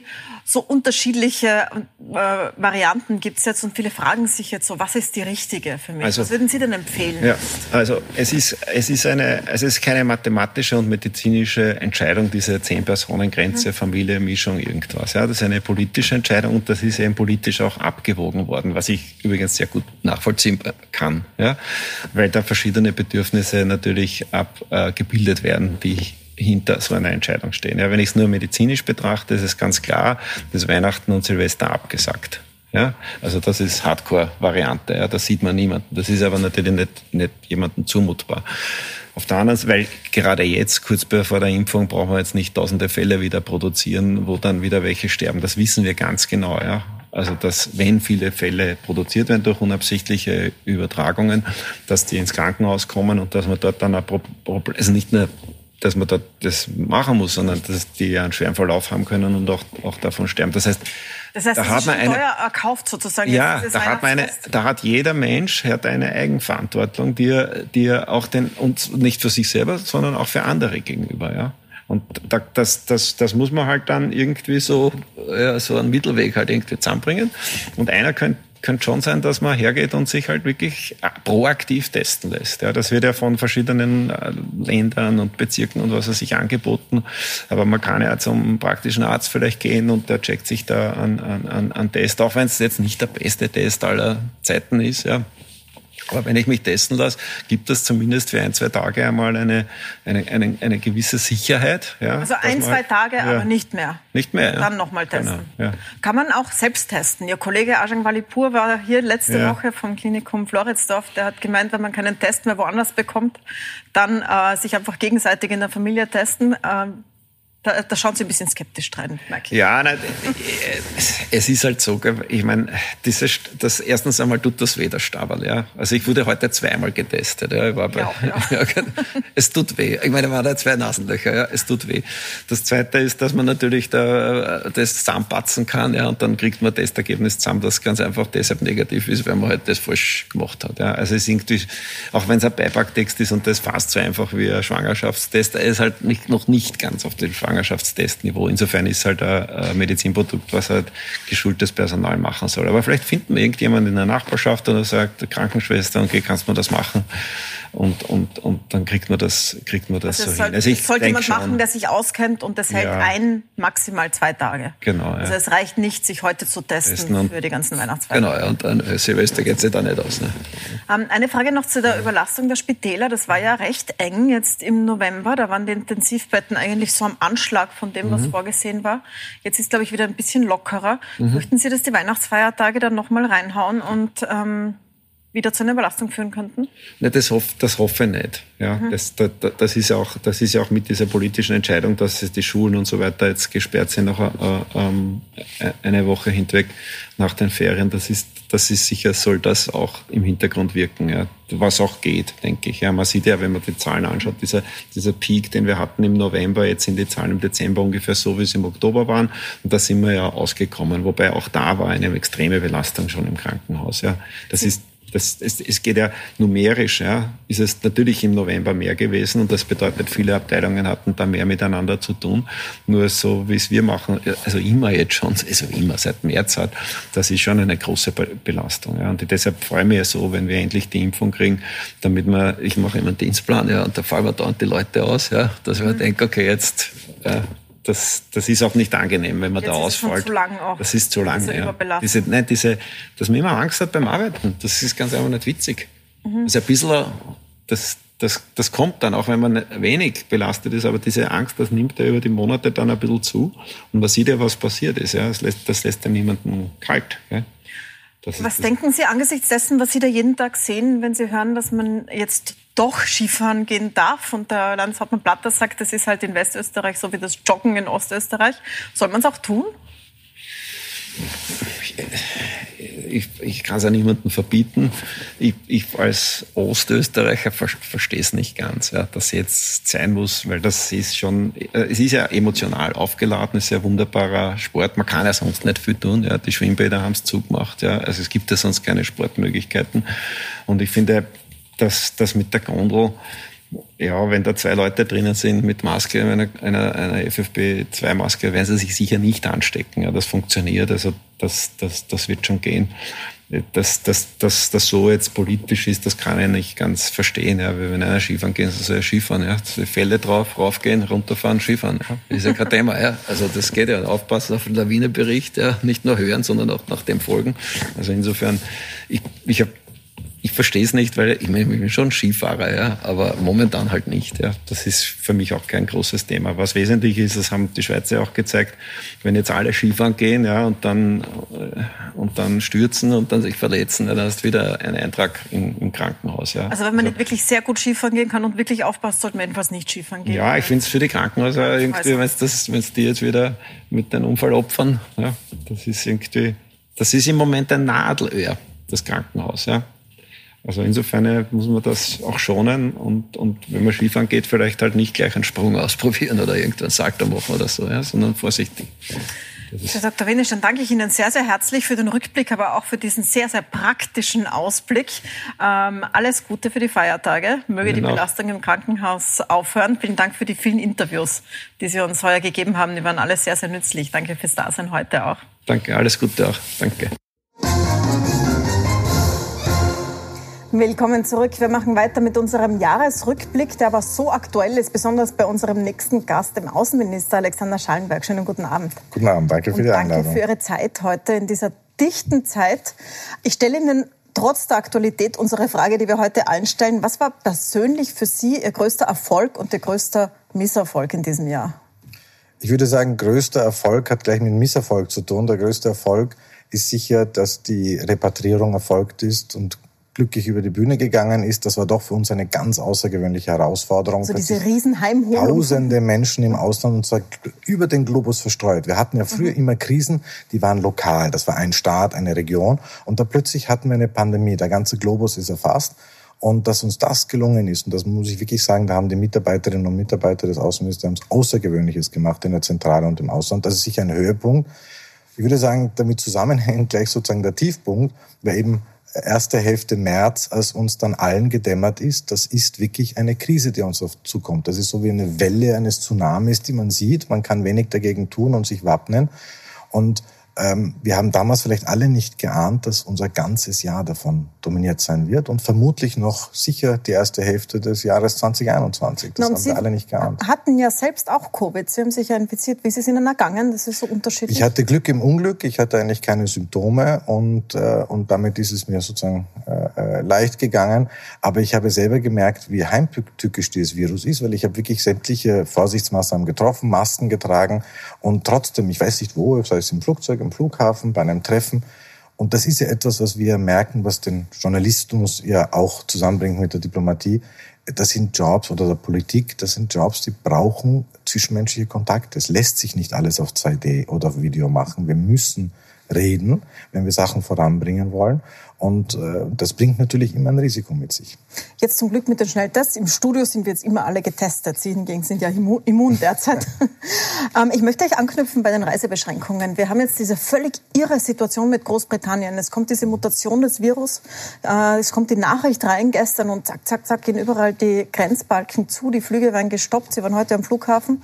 Heute sind ja noch Flüge angekommen, in anderen Staaten nicht mehr. Was ist jetzt mit den Österreichern, die in Großbritannien sind und zu Weihnachten nach Hause wollen? Wollen. Können die jetzt auch auf Ihre Hilfe hoffen, dass sie rausgeholt werden oder klappt das nicht mehr? Nun, das wäre ja an sich widersinnig, wenn man sagt, wir haben da eine Situation aufgrund einer Mutation des Covid-19-Virus. Ich habe heute mit dem Regionaldirektor der UNO-Gesundheitsorganisation geredet und Wissenschaftler müssen noch feststellen, wie sind eigentlich die Auswirkungen. Die eine gute Nachricht, und sehr wichtig, das zu betonen, ist, das Virus, diese Mutation hat scheinbar keine Auswirkungen auf unsere Impfpläne, also mhm. auf die Impfmittel, die derzeit in, in Entwicklung sind und auf den Markt kommen. Das ist, glaube ich, sehr wesentlich. Aber es wäre widersinnig, würden wir jetzt diese Österreicher quasi repatriieren, weil die Maßnahme ist ja genau dazu da, die Mutation möglichst auf der, äh, in Großbritannien auf der Insel zu halten. Also die bleiben mal dort. Andererseits, sehr viele fahren nach Hause zu ihren Familien jetzt über Weihnachten, auch außerhalb Österreichs. Da gibt es jetzt wieder strenge, strenge Beschränkungen. Ähm, was hat man denn aus dem Sommer gelernt? Damals hatte man den Eindruck, dass das etwas überhaupt gekommen ist. Also da haben zum Beispiel Kroatien-Urlauber an der Grenze erfahren, dass sie ein Formular runterladen hätten sollen und ausfüllen, von dem sie aber nichts wissen konnten. Ähm, wie ist es jetzt organisiert bei den Leuten, die nach Hause fahren? Viele feiern ja auch erst am 6. Januar Weihnachten, orthodoxe Weihnachten. Ähm, glauben Sie, dass die alle in Quarantäne gehen nachher? Wird das kontrolliert an der Grenze? Wie, wie also wird das klappen? Ganz offen, äh, es wird schon kontrolliert und ich habe auch aus dem Bekanntenkreis äh, sozusagen Situationen erfahren, wo dann die Polizei vorbeigeschaut hat, ob jemand, der in Quarantäne ist, auch dort ist. Bei jedem Flug zum Beispiel bekommt man ein Formular, wo man angeben muss, wo man sein wird während der Quarantäne. Aber es geht ja nicht um Kontrolle. Es geht ja um Selbstschutz, um Schutz der eigenen Eltern, der Großeltern, der Familie. Also ich glaube, hier sollte eigentlich jeder in sich gehen und sagen, was ist vernünftig. Und Reisen und Mobilität, das haben wir im Sommer gesehen, bringt immer ein Risiko mit sich. Und wenn Sie ansprechen, überhaupt nicht überhaupt. Das ist immer eine Gratwanderung, weil einerseits, wenn man sagt, es ist eine Pandemie, müsste man jede Maßnahme, die man für notwendig erachtet, sofort einführen. Aber dann bleibt mhm. überhaupt keine Vorwarnzeit. Und wir haben ja die Situation mit dem Landeverbot von Großbritannien, die gilt ab heute Mitternacht. Und dann wird ganz bewusst gesagt, die Flüge, die jetzt schon stattfinden, innerhalb der nächsten 24 Stunden machen wir. Die müssen sowieso zehn Tage in Quarantäne gehen. Aber das ist immer eine Gratwanderung, weil natürlich eine gewisse Vorwarnzeit ist auch, wenn man so will, kundenfreundlich in gewisser Hinsicht. Aber äh, viel Zeit lassen kann man sich nicht, weil das wäre ja sinnlos aus virologischem Standpunkt aus gesehen. Jetzt ist diese Großbritannien-Situation zugleich mit der Deadline des Brexit passiert. Also wenn es ein Film wäre, würde man sagen, das ist unrealistisch geschrieben, dieses Drehbuch. Genau zugleich mit dem Ende der Deadline gestern, wo man gesagt hat, wenn bis gestern nichts da ist, dann klappt dieser ganze Brexit nicht. Das ist jetzt auch ihre, Ihr Bereich, weil Großbritannien jetzt ein Drittstaat ist und kein EU-Staat mehr, bald. ähm, was passiert jetzt? Boris Johnson hat gerade gesagt, es gibt keine Ausdehnung dieser Übergangsperiode. Was heißt das? Ich würde mal sagen, äh, schauen wir mal, es gab schon viele Ankündigungen aus London. Die Europäische Union ist auf jeden Fall verhandlungsbereit und sehr verhandlungswillig. Wir haben jetzt schon mehrmals die Uhren angehalten in Wirklichkeit und bei jeder Frist, die angekündigt wurde, vorletzten Sonntag wäre ja schon eine gewesen und wurde sie wieder ausgedehnt.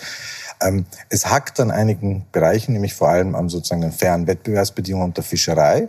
Mhm. Ähm, und ich glaube, was man hört, man nähert sich zu einem Kompromiss, aber es könnte noch scheitern. Und ich hielte das für absurd. Nach zweieinhalb Jahren Scheidungsverhandlungen gibt es immer noch das Risiko, dass Großbritannien quasi ohne Vertrag, ohne Fallschirm vom Bord springt. Das ist eigentlich absurd. Aber an der Europäischen Union wird es nicht liegen. Wir sind bereit, die Uhren weiterhin anzuhalten.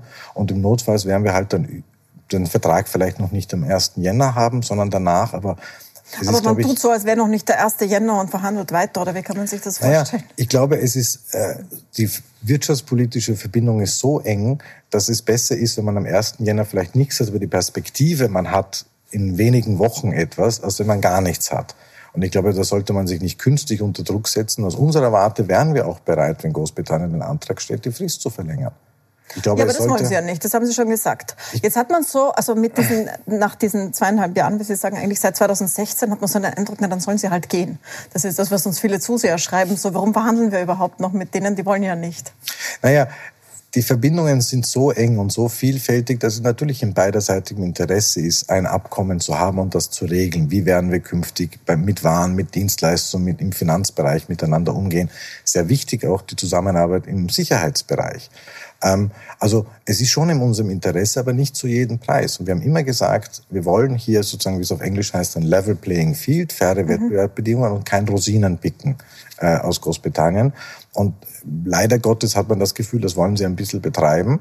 Und wir sind auf jeden Fall an uns wird es nicht scheitern als Europäische Union. Und etwas, was ich vielleicht auch noch betonen will, weil das oft vergessen wird Denken wir zurück. Damals hat es ja geheißen, mein Gott, die EU wird sich, äh, wird sich auseinander dividieren lassen und es wird andere geben, die dann dem britischen Vorbild äh, nachfolgen werden.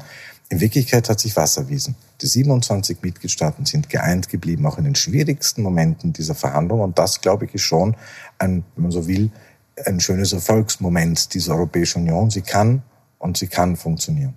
Ähm, was auch was geändert hat für die Briten, sind die Wahlen in den USA. Das war ja eigentlich das große außenpolitische Ereignis heuer. Was ändert sich für uns, also für jetzt für Österreich, wenn Biden und Kamala Harris im Jänner übernehmen und Trump Geschichte ist? Also unmittelbar jetzt, wenn ich aus der österreichischen Warte betrachte, insofern wenig, als dass wir eine ganz klare Ausrichtung haben auf eine starke strategische transatlantische Partnerschaft.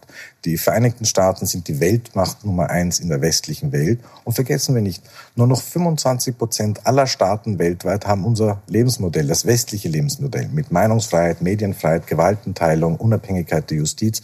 Und das sollte das einigende Moment sein und die Klammer über den Transatlantik. Das heißt insofern eigentlich wenig, weil ganz egal, wer im Weißen Haus sitzt, das habe ich auch in den vergangenen Monaten immer wieder betont, ist diese Ausrichtung für uns wesentlich. Aber natürlich, es gibt die Frage, wie werden sich international, Stichwort Weltgesundheitsorganisation der UNO engagieren, wo sich unter Trump die USA zurückgezogen haben. Was wird Klima. das? Klima, mhm. äh, das Pariser Abkommen, das Abkommen mit dem Iran, der gesamte Nahe Osten und natürlich die Beziehung mit der Europäischen Union. Und ich glaube, dass wir Europäer jetzt nicht mit einem, sagen wir, Seufzer der Zufriedenheit uns in den Lehnstuhl zurücklehnen können und sagen, super, es ist jetzt alles so wie früher. Es wird kein Back to the Future geben. Es wird nicht die USA wie das Weltpolizist uns zur Seite stehen. Ich glaube, wir Europäer müssen auch die Ärmel aufkrempeln und uns interessant machen und ganz präzise die Projekte definieren, wie zum Beispiel Libyen, östliches Mittelmeer, Beziehung zur Türkei, Beziehung zu Russland, wo wir mit den Amerikanern Tacheles reden wollen. Das sind wir auch bei den europäischen Grenzen und bei der Migrationsfrage, die jetzt gerade kulminiert in der Frage der griechischen Inseln. Dort sind die Zustände wirklich fürchterlich. Also ich habe viele Flüchtlingslager gesehen auf der Welt. So etwas wie jetzt in Lesbos oder auch Samos habe ich tatsächlich weder in der Türkei noch in Libanon noch irgendwo gesehen. Ähm, man hat da nicht den Eindruck, dass die griechische Regierung absichtlich die Kinder im Schlamm schlafen lässt dort und den Wind durch die Zelte pfeifen lässt und keine Container aufstellt. Jetzt gibt es eine sehr breite Allianz in Österreich, inklusive vieler ÖVP-Bürgermeister, inklusive vieler Bischöfe, der katholischen Aktion, also äh, Menschen, die ihrer Partei nahestehen, die sagen, holen wir die Kinder mit ihren Familien da mhm. raus. Andere Länder machen das, Österreich nicht. Warum sperren Sie sich auch in dieser Notsituation noch dagegen, die Kinder dort rauszuholen? Und zum einen die die Bilder und die äh, Videos, die man sieht, gehen einem wirklich unter die Haut. Die sind erschreckend und äh, sollten in Europa einfach keinen Platz haben. Ähm, unser Ansatz ist aber Hilfe vor Ort und wir können damit auch mehr Menschen erreichen. Es ist halt etwas, was wichtig ist, was in Österreich manchmal vergessen ist, wird in der ganzen Debatte. Die Diskussion in Österreich ist ja nicht, ob wir helfen. Wir helfen und zwar massiv und zwar seit langem und sehr solidarisch. Die Debatte ist, und das ist eine legitime Debatte, wie wir helfen. Und zum Beispiel mit dem Projekt, das ich äh, dankenswerterweise vom SOS Kinderdorf bekommen habe, das finde ich ein ganz tolles Projekt, könnten wir 500 Kindern helfen. Das ist eine viel größere. Ja, aber das ist eine Tagesbetreuung.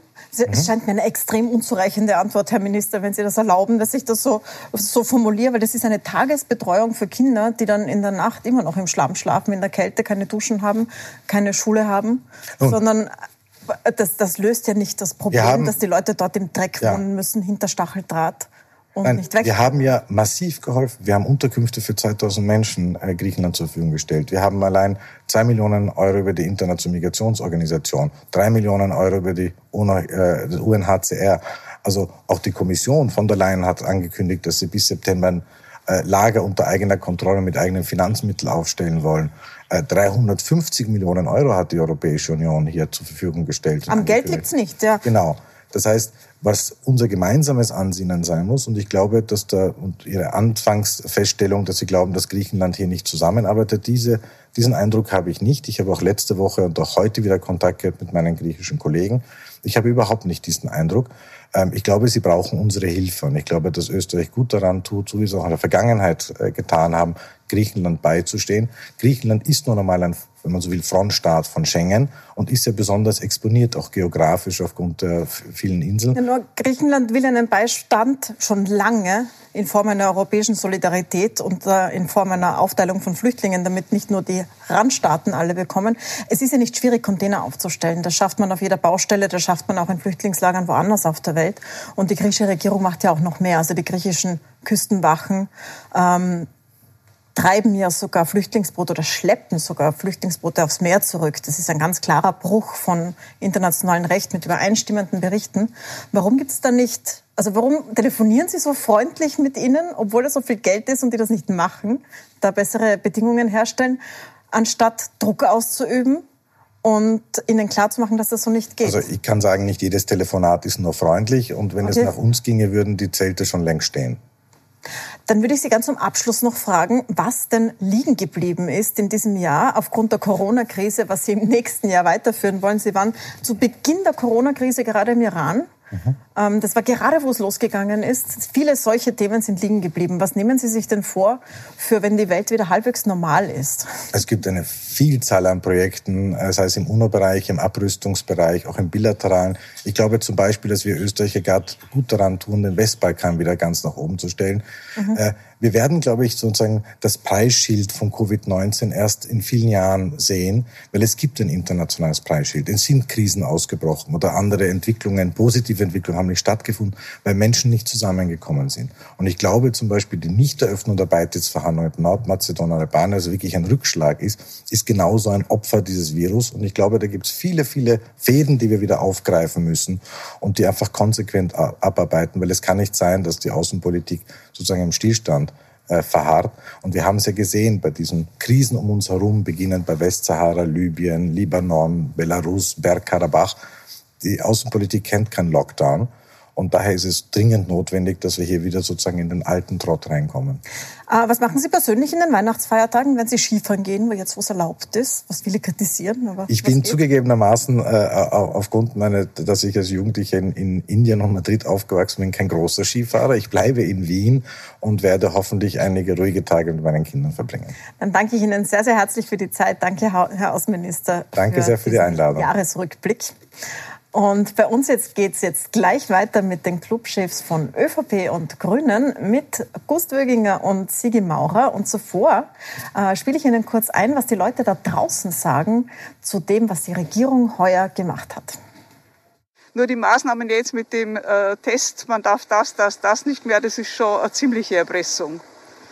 Finde ich nicht ganz in Ordnung. Also es wird dann schon ziemlich der eigene Wille genommen und jeder ist für sich vorrangig verantwortlich. Und in diesem Alter trägt man die Verantwortung schon sehr bewusst. Also ich sehe viel in, in den so sozialen Medien, dass der kurz weg muss und dass er das nicht gut macht. Aber ich finde, dass das sicher kein leichter Job nicht ist und dass das gut gemacht wird. Also die Bundes bei mir ist das ein Stillstand von, ganz, von der ganzen Welt eigentlich. Weil, und, auch, und auch für unsere Bundesregierung, weil es gibt so nichts mehr als wir nur Corona. Und ansonsten die anderen Themen sind alle Stillstand. Äh, jetzt, wo die Leute wirklich in Not sind, äh, gibt es ganz viele Leute, die werden einfach wirklich allein lassen. Auch Pensionisten zum Beispiel. Äh, ich arbeite in der Altenbetreuung, wo die für Medikamente zahlen müssen, äh, haben wirklich so wenig Pension, äh, die kommen nicht rundum. Also das, das finde ich ehrlich gesagt eine Sauerei. Sehr schlecht. Nicht gut. Also wir sind nicht zufrieden. Aber ich habe es ja Gott sei Dank nicht gehört. Also. Was hat Ihnen gestört an der Arbeit der Regierung? Also es wird einfach nur, es geht nur um Corona und es wird nicht geschaut auf die Wirtschaft und nicht auf die Gesunden und da werden wir große Probleme kriegen. Ja, ich finde es phänomenal. Also ich bin schon begeistert und auch wenn viel Jammern aussetzen kann man immer, aber besser machen ist eine schwierige Sache. Also eine schwierige Situation, also ich bin voll zufrieden. Ja, für mich schlecht. Weil mit dem Corona, was da treibt, das ist eine Katastrophe. Sag mal, ich habe nichts zu tun mit der Corona, weil ich bin Pensionist. Mir ist das wurscht, wie lange das zusperren. Manchmal kennt man sich halt nicht mehr aus. Einmal so, einmal so und ein bisschen durcheinander ist schon.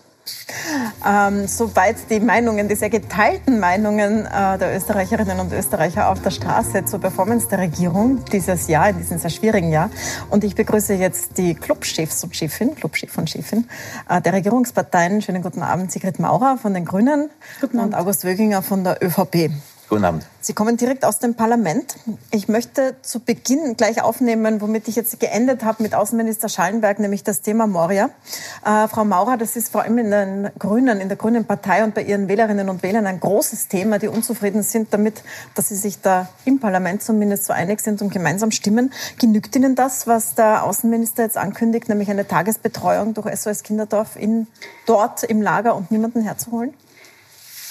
Grundsätzlich, es kann nicht genügen. Ja, wir, die Bilder, die uns von Moria erreichen oder aus Karatepe, aus dem Lager, sind unfassbar und das Leid, das dort besteht und auch die Berichte der NGOs sind erschütternd und es ist beschämend, dass das auf europäischem Boden stattfinden kann. Ähm, es ist auch da Griechenland ähm, spielt also auf dem Rücken der Betroffenen dort ein böses Spiel aus meiner Sicht. Ähm, aber natürlich, wir haben Platz. Äh, wir haben die Angebote von vielen Gemeinden, von vielen Bürgermeisterinnen und Bürgermeistern, auch Bürgermeistern der ÖVP. Und ähm, wir sind der Meinung, man sollte dieses Angebot annehmen. Herr Böginger, Sie sind ja, Sie gelten ja als äh, katholischer äh, gläubiger Christ. Lasst Sie das kalt oder wie reagieren Sie darauf, wenn uns die katholische Aktion ähm, ÖVP-Bürgermeister, Bischöfe, die halbe Kirche hat man den Eindruck, sie auffordert, doch bitte die Kinder und die Familien aus dieser Notsituation rauszuholen. Nein, diese Bilder lassen niemanden kalt. Das ist ganz klar. Aber was ich schon dazu sagen möchte, ist, dass äh, christlich-sozial auch die Hilfe vor Ort ist. Ja? Und da haben wir viel getan und müssen noch mehr tun.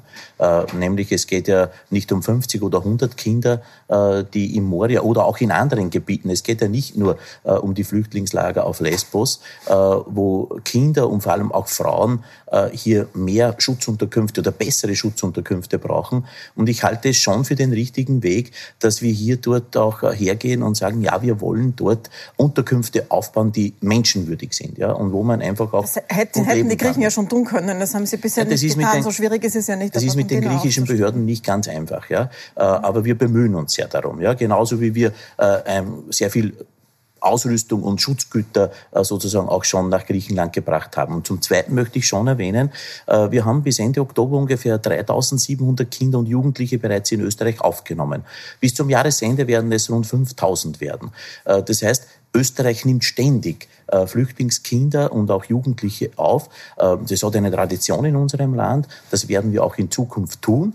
Äh, und diese Kinder brauchen ja auch Unterkünfte in den Bundesländern. Und da ist es jederzeit auch möglich, wenn Bürgermeister Gott sei Dank auch Plätze haben, dass man hier auch die Kinder aus den Flüchtlingsheimen von uns, sozusagen von den Zentralstellen, auch dorthin bringen kann. Es hat heute auch einen Antrag dazu gegeben von der SPÖ. Pamela Rendi-Wagner ist heute später noch am Abend hier. Wir haben das Gespräch schon aufgezeichnet. Und äh, sie hat Folgendes gesagt, die Vorsitzende der SPÖ. Ich glaube, die Herausforderung ist, dass eine Krise eine sehr spezielle Zeit ist, ähm, die den Scheinwerfer oder auch die Mikrofone sehr natürlich auf die Regierenden, auf die Bundesregierung und auf die Regierung an und für sich leuchtet und die Opposition hier eher weniger Scheinwerfer und Möglichkeiten hat, ihre Botschaften abzusetzen. Aber nichtsdestotrotz haben wir eine ganz wichtige Rolle natürlich in dieser Krise und die habe ich von Anfang an wahrgenommen, indem ich immer sachliche Vorschläge eingebracht habe, wie wir gemeinsam besser jetzt durch die nächsten Monate kommen können. Aber ich habe auch eine kritische Rolle zu haben, indem ich sage, was eben nicht so gut gelaufen ist, was versäumt wurde oder was versäumt werden könnte. Und das ist auch meine Aufgabe, das aufzuzeigen. Das war jetzt nicht der Ausschnitt zu Moria. Ich frage Sie trotzdem einmal noch dazu. Also es gibt immer wieder Anträge, bei denen die Grünen dann nicht mitstimmen entgegen der eigenen Parteiüberzeugung eigentlich, der Parteilinie, weil sie die Koalition aufrechterhalten. Wie belastend ist denn das für die Koalition? Wie belastend ist denn für das Verhältnis von Ihnen beiden im Parlament? Naja, man muss dazu sagen, es gibt im Parlament keine Mehrheit für diese Anträge. Also unser würden wir anders abstimmen, hätte das überhaupt keine Folge, ähm, außer dass wir ähm, die Koalition, ähm, also in einer Koalition ist vereinbart, man stimmt nicht gegeneinander. Ähm, das ist in jeder Koalition noch so gewesen. Und ähm, das würde tatsächlich eine Krise auslösen, die wir nicht auslösen wollen. Sie haben so einen koalitionsfreien Raum in Migrationsfragen. Können Sie den dann nicht nützen und würden Nein. Sie da wirklich die Grünen dann gleich aus der Regierung raushauen? Es gibt keinen koalitionsfreien Raum im Regierungsübereinkommen. Es gibt einen Krisenlösungsmechanismus, der das genaue Gegenteil davon ist, weil es geht hier nicht darum, dass man einfach wild drauf los äh, abstimmt, wie man möchte, sondern es gibt ein siebenstufiges Verfahren, wo beide Parteien zustimmen müssen, wenn man ihn auslösen möchte. Ähm, und das ist genau das Gegenteil als eine Spontanaktion, ähm, wo man anders abstimmt. Es gibt äh, viele Berichte darüber und viel Beobachtung auch über das Verhältnis zwischen Ihnen beiden als Clubobleute der Regierungsparteien, ähm, die sehr unterschiedlich wirken, aber sehr eng zusammenarbeiten. Äh, Herr Wöginger, was was schätzen Sie, beziehungsweise vielleicht frage ich es umgekehrt, was nervt Sie denn an der Frau Maurer in diesem Jahr? Eigentlich gar nichts. Ich konnte jetzt, also wir haben, glaube ich, wirklich gezeigt, dass wir durch eine ganz herausfordernde Situation, äh, ich, ich habe gestern mein 18-jähriges Jubiläum begehen dürfen, zwar ohne Feier, aber doch, äh, wo ich im Nationalrat jetzt tätig bin. Und ich kann mich an keine herausfordernde Situation erinnern, äh, als die in den vergangenen äh, zehn Monaten. Und äh, ich möchte einfach das auch wirklich ganz, ganz offen sagen. Es ist eine wirklich sehr gute Zusammenarbeit, die geprägt ist von Ehrlichkeit, von Offenheit, auch von einer wirklichen Handschlagqualität. Das ist nicht immer einfach, weil die zwei Parteien durchaus natürlich sehr unterschiedlich sind. Aber das, was wir uns ausmachen, das hält. Und das ist ganz, ganz wichtig für einen geordneten parlamentarischen Ablauf. Und dafür bin ich sehr dankbar. Äh, das gehört auch einmal gesagt, äh, gerade wenn auch äh, dieses sehr, sehr schwierige Jahr sich dem Ende neigt. Und wie gesagt, ich hoffe, dass wir auch in Zukunft diese Zusammenarbeit fortsetzen können. Zwei Parteien, die durchaus unterschiedliche Ansätze haben, aber doch das Gemeinsame in den Vordergrund stellen, auch neue Brücken bauen. Ich nehme nur sozusagen auch den Frühstarterbonus hier als Beispiel in der Sozialpolitik, wo mhm. wir ganz etwas Neues gemeinsam entwickelt haben. Und das, glaube ich, sind auch gute Ansätze, äh, die wir fortsetzen sollten. Natürlich neben dem Bewältigen weil vielleicht Krise. ist das Wort noch nicht überall durchgedrungen. Es geht um die, die, den Ersatz für die Hacklerregelung, die, aus, die abgeschafft es ist wurde. Eine wichtige zusätzliche Maßnahme, ja. Frau Maurer, bei Ihnen wird oft äh, geschrieben, dass Sie durch solche lobende Aussagen des Koalitionspartners zum Schweigen gestreichelt werden, sozusagen. Teilweise auch mit einem ein bisschen einem frauenfeindlichen Unterton, quasi so als Beiwagerl. Sie sind tatsächlich einfach der viel kleinere Koalitionspartner. Äh, wie reagieren Sie darauf, wenn man sagt, so Sie ähm, gehen nur mehr hinterher dem Herrn Wöginger und äh, sagen nach, was er vorgesagt hat? Also wir sind beide gleichberechtigte Clubobleute im Parlament in einer sehr, sehr schwierigen Situation und wir haben, glaube ich, ähm, diese Situation so gut wie es irgendwie ging, sehr gut bewältigt und die Zusammenarbeit funktioniert. Das ist auch unsere Aufgabe. Ähm, die funktioniert wirklich sehr gut. Und ähm, also die Vorstellung, dass die zwei Clubobleute einer Regierungs der, der Regierungsfraktionen ähm, sich auch noch gegenseitig äh, quasi bekämpfen, das ist völlig absurd. Also ähm, ich bin auch dankbar für die Zusammenarbeit. Sie funktioniert wirklich gut. Und ähm, das ist einfach der Job. Die Wählerinnen und Wähler haben uns gewählt, damit wir diese Politik umsetzen, für die sie uns gewählt haben. Und das ist unser Auftrag. Ja, aber viele sagen ja genau, das tun sie nicht in dieser Koalition, weil sie ihnen vielleicht den Grünen zu wenig Raum lassen dafür. Kann das sein? Also wir haben heuer in diesem Jahr ähm, mehrere Klimaschutzmilliarden auf den Weg gebracht. Wir haben ähm, äh, die, im, im Verkehr, im, im öffentlichen Verkehr, es kommt das 123-Ticket, ist heute der erste Landesvertrag unterschrieben worden. Wir haben den Einstieg in die ökosoziale Steuerreform. Wir haben im Sozialbereich Dinge gemacht, die unter sozialdemokratischen Kanzlern nicht möglich waren. Ähm, Frühstarterbonus war ein Beispiel. Wir haben die Mindestpension erhöht auf 1000 Euro.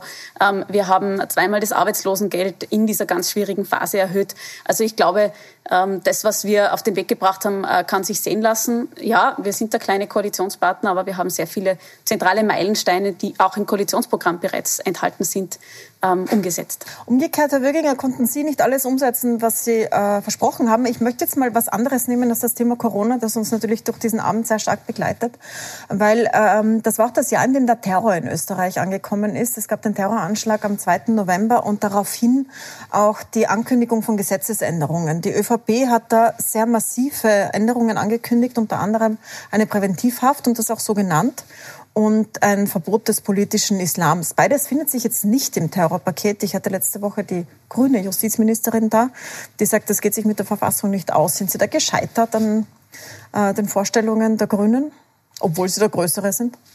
Also ich glaube, dass das Paket, das wir gemeinsam hier verabschiedet haben, ein wirklich herzeigbares ist. Und es ist auch notwendig äh, nach diesem furchtbaren Anschlag äh, am Allerseelentag, dass wir hier aktiv werden. Und wenn wir hier ganz klare Maßstäbe setzen, zum Beispiel potenzielle Gefährder auch elektronisch überwachen zu können nach der Haftentlassung, dann ist das ein Meilenstein äh, den wir hier äh, herbringen, äh, auch wenn es darum geht, wenn extremistisches Gedankengut verbreitet wird. Im Symbolegesetz, wir haben das gerade jetzt bei den identitären Bewegungen, äh, wo das ja immer wieder auch der Fall ist. Ja. Wenn es um Hassprediger geht, äh, die wir auch zweifelsohne im Land haben, wenn es um Moscheen geht, äh, die jetzt auch sozusagen geschlossen werden können, wenn es um Verschärfungen geht, auch im Waffengesetz. Also dieses Paket insgesamt oder um die Staatsbürgerschaftsaberkennung, ja, also wenn hier terroristische Straftaten Tatbestände vorliegen. Also ich glaube mal, dieses, dieses Paket insgesamt, äh, und da möchte ich äh, den Minister Nehammer, die Ministerin Raab und auch die Ministerin Sadic wirklich auch äh, positiv erwähnen.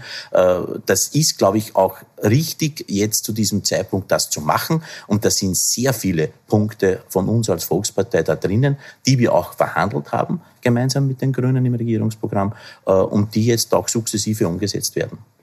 Ähm, dann kommen wir doch zum Thema Corona, das natürlich das entscheidende und das große Thema dieses Jahr war und auch bleibt. Das war heute ja eine Sondersitzung des Nationalrates mit einem Misstrauensantrag der FPÖ gegen die gesamte Regierung. Der FPÖ-Clubobmann Kickel spricht wiederholt von der Corona-Diktatur. Ähm, ein Wort, mit dem man auf den Punkt bringen will, dass es weitreichende Eingriffe in die Bürgerrechte gibt. Frau Maurer, ähm, hat sich die Regierung, haben, Sie sind ja Parlamentarier beide, äh, das heißt auch Sie haben eine Funktion der Regierung gegenüber. Sie haben eine Gewaltentrennung. Hat die Regierung sich durch dieses ähm, Regieren über Verordnungen zu viel Macht genommen in dieser Krise? Nein, wir haben alle gemeinsam das Epidemiegesetz dahingehend geändert und auch das Covid-Maßnahmengesetz geschaffen. Das waren einstimmige Beschlüsse, um die Reaktionen, die Maßnahmen, die notwendig sind, schlichtweg äh, in dieser Krise setzen zu können. Muss auch dazu sagen, ja, es ist, äh, das war extrem herausfordernd fürs Parlament und sicher auch eine parlamentarische Zumutung, mit welcher Geschwindigkeit wir hier Dinge beschließen mussten. Und es ist auch nicht immer gelungen, die Opposition so einzubinden, wie man es normalerweise machen sollte. Ähm, diese Kritik nehme ich ernst. Ähm, nur wenn man sich umschaut, es ist ja nicht so, dass, ähm, dass nur Österreich solche Maßnahmen setzen würde. Wir sind im internationalen Vergleich sogar ähm, wesentlich ähm, ausgewogener vorgegangen, wenn man sich jetzt anschaut, was Spanien zum Beispiel gemacht hat, wo Leute einfach, also wo wirklich ähm, keine, keine eine Ausgangssperre tatsächlich ähm, äh, da war, wo die Leute nur einen Kilometer weit von ihrer Wohnung weggehen durften und so weiter. Also ich glaube, es ist uns sehr wohl gelungen, die Abwägung zwischen Grundrechten, und zwar, das geht ja immer, es geht um das eine, das Grundrecht, die die Schutz, der, der Schutz der, der, Gesundheit der Bevölkerung ist genauso ein Grundrecht, das zu gewährleisten ist wie die Freiheit. Und ich glaube, dass die Balance ähm, hier gut gelungen ist. Ja, ähm, es gehen uns alle die Verordnungen schon auf die Nerven und es gehen uns alle die Maßnahmen auf die Nerven. Ähm, aber es ist einfach eine wahnsinnig schwierige Situation, auf die wir antworten müssen. Das tun wir auch. Ähm, und äh, wir müssen alle noch ein bisschen länger durchbeißen, bis die Impfung wirklich greift und bis wir gut genug durchgeimpft haben, damit wir wieder in ein normales Leben starten können. Weil äh, von diesem Schulterschluss, den man am Anfang gesehen hat, wo es ja noch einstimmige Beschlüsse gab im Parlament, ist, wenn man sich heute die Sitzung angesehen hat, jetzt am Ende des Jahres eigentlich nichts übrig geblieben. Da war die SPÖ mit den Schildern gegen Zwangstests, die FPÖ mit ähm, dem Misstrauensantrag. Haben Sie da genug getan, um die anderen mitzunehmen auch? Wir haben uns, glaube ich, immer redlich bemüht, äh, die Opposition äh, auch äh, zeitgerecht einzubinden, wobei bei zeitgerecht man sagen muss, da geht es innerhalb von wenigen Stunden. Wir haben ja innerhalb zum Beispiel von zwei Tagen auch Gesetze sowohl im Nationalrat als auch im Bundesrat beschlossen. Also man muss schon sagen, es ist eigentlich eine außergewöhnliche Zeit, aber wir haben uns immer redlich bemüht, auch mit Expertinnen-Hearings zum Beispiel noch in der, kurz vor der Plenarsitzung auch wirklich auch alle Menschen sozusagen herzubringen, die noch inhaltlich auch die notwendigen Auskünfte geben können. Das haben wir getan. Äh, nichtsdestotrotz äh, sind die Maßnahmen aus meiner Sicht alternativlos. Äh, wir müssen immer die Kapazitätsgrenzen in den Spitälern im Auge behalten. Wir müssen wissen, wo müssen wir ansetzen, damit es nicht dazu kommt, dass erstens Menschen in einem großen Ausmaß an dieser schwerwiegenden Erkrankung, die oftmals wirklich schwerwiegend ist, auch sterben und dass wir die Kapazitätsgrenzen in den Spitälern nicht sprengen. Und da braucht es eines nicht, das ist das, was der Herbert Kickel auch heute wieder gemacht hat, sozusagen zu verharmlosen und auf der anderen Seite aber zu verunsichern, wenn es ums Testen oder ums Impfen geht. Ja? Die einzige Chance, die wir haben, um aus dieser Krise herauszukommen, ist, dass die Menschen sich testen lassen. Da habe ich sehr positive Signale jetzt aus meinem Heimatbundesland Oberösterreich, wo ich höre, dass Teststraßen jetzt sukzessive geöffnet werden müssen, weil wir so viele Anmeldungen haben. Nur das kann dazu führen, dass wir letzten Endes das einigermaßen ist lustig, wie Sie das formulieren, weil umgekehrt, also wir erleben es eher so, dass die Leute bei uns massenweise anrufen, dass sie sagen, es gibt überhaupt keinen Testtermin. Die Regierung hat gesagt, man soll sich vor Weihnachten testen und jetzt gibt es keine Plätze zum wir Testen. Öffnen, wir öffnen gerade. Ja. Ich habe das mitbekommen, auch von der oberösterreichischen Landesregierung. Es wird sukzessive jetzt geöffnet äh, in den Bezirken, damit die Menschen sich auch wirklich äh, ortsnah oder zumindest im Bezirk auch ständig auch testen lassen können. Mhm. Äh, ein großes Danke, dass sich da so viele beteiligen. Und dann bekommen wir jetzt vor dem Jahreswechsel noch den ersten Impfstoff äh, und 900.000 Dosen bis zum März und dann hoffentlich hoffentlich genügend, dass wir zuerst das Gesundheitspersonal und dann vor allem die ältere Generation als Hochrisikogruppe dann auch äh, impfen können, äh, wenn sie das natürlich wollen. Aber ich appelliere schon daran, das ist der einzige Weg aus meiner Sicht, wie wir weitere Lockdowns verhindern können und wie wir gemeinsam diese schwerwiegende Pandemie und diese Krise bewältigen können. Jetzt war ein großes Thema in dieser Straßenumfrage, die wir da gemacht haben und heute im Parlament die Frage, wie viel Freiwilligkeit, wie viel Zwang. Das ist überhaupt das große Thema dieser Pandemie. Die Massentests waren jetzt im ersten Durchlauf freiwillig, jetzt im zweiten Durchlauf sind sie so halb freiwillig, man kann sich testen lassen. Oder man kann auch noch eine Woche länger zu Hause bleiben. Jetzt hat heute die SPÖ da sehr gereizt darauf reagiert. Wir haben die Schilder gesehen, nein zu den Zwangstests, weil sie sagt, es könnte das Vertrauen in die Regierung schwächen. Also es könnte sein, dass dadurch die Leute glauben, dass es bei der Impfung auch kommt und dann weniger zum Impfen geht. Und die FPÖ sagt überhaupt, ähm, das ist der Probelauf für die Zwangsimpfung durch die Hintertür. Beide sind jetzt noch im, äh, die Oppositionschefs, also alle drei, jetzt dann noch im, äh, im Interview. Aber ich hätte gerne von Ihnen Ihnen beiden eine Reaktion darauf. Wie viel Zwang geht denn in Österreich? Also es ist eigentlich ein Anreiz. Also worum geht es konkret? Ähm, also wir haben einen Lockdown, ja, aber es ist also selbstverständlich ist alles offen. Ähm, man kann Lebensmittel einkaufen gehen. Ähm, es ist, die Leute können normal zur Arbeit gehen. Also das ist nach wie vor, also es ist äh, nach wie vor dasselbe System. Und wer sich testen lässt, hat zu einem früheren Zeitpunkt die Möglichkeit, ähm, wieder äh, in ein Bekleidungsgeschäft zu gehen, zum Beispiel Gewand zu kaufen oder ähm, äh, in ein Restaurant zu gehen. Und ähm, also es ist quasi ein positiver Anreiz, das zu tun. Und ich glaube nicht, dass es stimmt, was die Opposition sagt, weil wir sehen jetzt, also die Massentests sind zugegebenermaßen etwas langsam angelaufen. Aber jetzt sehen wir, dass sie extrem stark angenommen werden, die Tests, und ich gehe davon aus, dass es auch im Jänner so sein wird. Und ich bin auch überzeugt davon, dass also die Impfung ist jetzt da, dass die Bereitschaft, sich impfen zu lassen, auch weiter steigen wird. Ähm, es ist, ich glaube nicht, dass ähm, Herbert Kickl mit seinen äh, mit seinem Zickzackkurs, weil er, also er sagt ja jeden Tag was anderes. Sie haben, die FPÖ hat genauso die Massentests äh, gefordert, jetzt sind die Massentests ein Blödsinn. Sie haben den Lockdown gefordert, jetzt ist der Lockdown ein Blödsinn. Also das ist ja nicht konsistent in der Linie, sondern es ist einfach nur dagegen sein. Und ich glaube aber, dass die österreichische Bevölkerung klüger ist, als die FPÖ hier glaubt. Und ich glaube, ich bin überzeugt davon, dass es mit der Zeit ähm, ja, es ist mühsam und es ist brutal hart. Das ist es für uns alle. Ähm, und natürlich gibt's ähm, also ich verstehe total, dass es, dass es, dass Menschen verzweifelt sind, dass, dass jetzt immer noch Lockdown ist.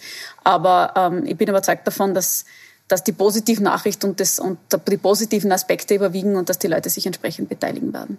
Ich möchte ein Thema noch aufgreifen, das sehr groß war heute, das Thema Schulen.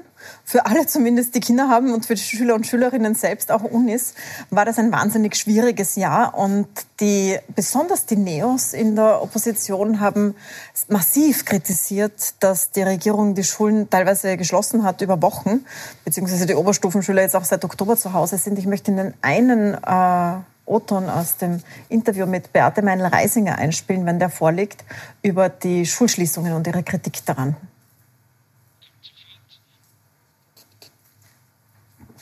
Kommt gleich. Diesmal schauen wir, dass wir den richtigen erwischen. Das ganze Interview gibt es dann gleich im Anschluss ans Pro das jetzt kommt.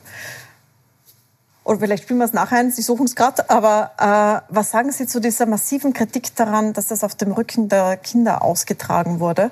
Weil es gibt ja die Gegenseite auch noch. Es gibt auch Leute, die sagen, man hätte die Schulen ganz zusperren sollen. Wie navigieren Sie da durch? das sagt ja genauso. Ich glaube, dass wir den richtigen Weg gefunden haben. Äh, es hat ja viele Menschen auch gegeben, das darf man nicht ganz unterschätzen, äh, ist ungefähr die Hälfte nach wie vor der Bevölkerung, äh, die ganz, ganz sensibel auch mit dieser Viruserkrankung umgehen. Warum? Weil wir Menschen sehen, auch in unserem bekannten Umfeld.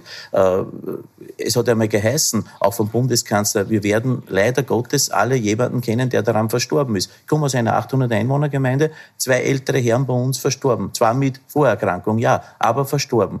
Äh, wir haben Menschen, die wir kennen, äh, die 60 Jahre alt sind, äh, die jetzt mit dem Rollator unterwegs sind, weil sie nicht in der Lage sind, längere Fußstrecken alleine zurückzulegen oder irgendwo über eine Stiege zu gehen. Da müssen sie sich dann hinsetzen. Das heißt, das ist wirklich eine schwerwiegende Erkrankung. Und bei der Schule sehe ich es so, dass wir schon den richtigen Weg gefunden haben. Natürlich sehr herausfordernd für Schülerinnen, für Lehrerinnen und Lehrer und natürlich auch für die Eltern. Das ist keine Frage ich habe das zu Hause nur am Rande mitverfolgen äh, dürfen, meistens an Freitagen. Äh, drei Kinder, äh, die zu Hause sind, 16, 13 und 8 Jahre, also alle Schultypen. Ja, Bei ihnen kümmert sich die Frau sozusagen, weil sie in Wien sind unter der Woche? Großteils, weil ich von der Arbeit her nicht da sein kann. Ich helfe da am Rand mit am Wochenende oder am, am Freitagen, wann ich, wann ich zu Hause bin. Aber das ist sehr herausfordernd, das ist keine Frage. Aber zum Teil sehr gut organisiert, was ich mitbekommen habe. Nicht überall, aber zum Teil sehr gut organisiert. Äh, und zum Zweiten äh, ist es schon so aufgebaut, dass wirklich auch der, der, der Lernstoff abgearbeitet wird. Nicht wie in der Schule. Da wäre es ja umsonst sozusagen, wenn wir schulische Einrichtungen, äh, dass wir Gott sei Dank die schulischen Einrichtungen auch in dieser Qualität haben. Es ist vielleicht einmal gut zu sagen, jetzt sieht man auch einmal die Qualität unserer Schulen, die ja in Nicht-Corona-Zeiten auch immer wieder kritisiert werden. Aber ich glaube, wir haben den richtigen Weg gefunden. Und was einfach nicht stimmt, was immer behauptet wird, dass dort keine Infektionen stattfinden. Also ich kenne in meinem unmittelbaren Bereich mehrere Lehrerinnen, die sich hundertprozentig in der Schule infiziert haben. Und wir haben ja bei diesen Bürgertestungen äh, über 4000 äh, Menschen herausfiltern können und davon waren es 300 Lehrerinnen und Lehrer. Also das ist doch ein Unterbrechen der Infektionsketten. ja, aber so wie Sie sagen, sollten wir nachher viel mehr auf die Schulen schauen und nicht Hundertprozentig. Und Nicht einfach wieder aufsperren. Und, ich, und ich habe das sehr positiv empfunden, dass über 70 Prozent der Lehrerinnen und Lehrer sich freiwillig äh, testen lassen haben. Warum ja? freiwillig? Warum ist es bei den Lehrerinnen nicht so, dass sie einfach testen müssen? Wir haben gesagt, wir, wir, üben keinen Zwang aus, weder bei den Testungen noch bei den Impfungen. Aber es ist äh, schon ein besonderes Zeichen, wenn dort über 70 Prozent äh, hingehen und sagen, ja, mir ist das wichtig. Dafür danke ich auch wirklich.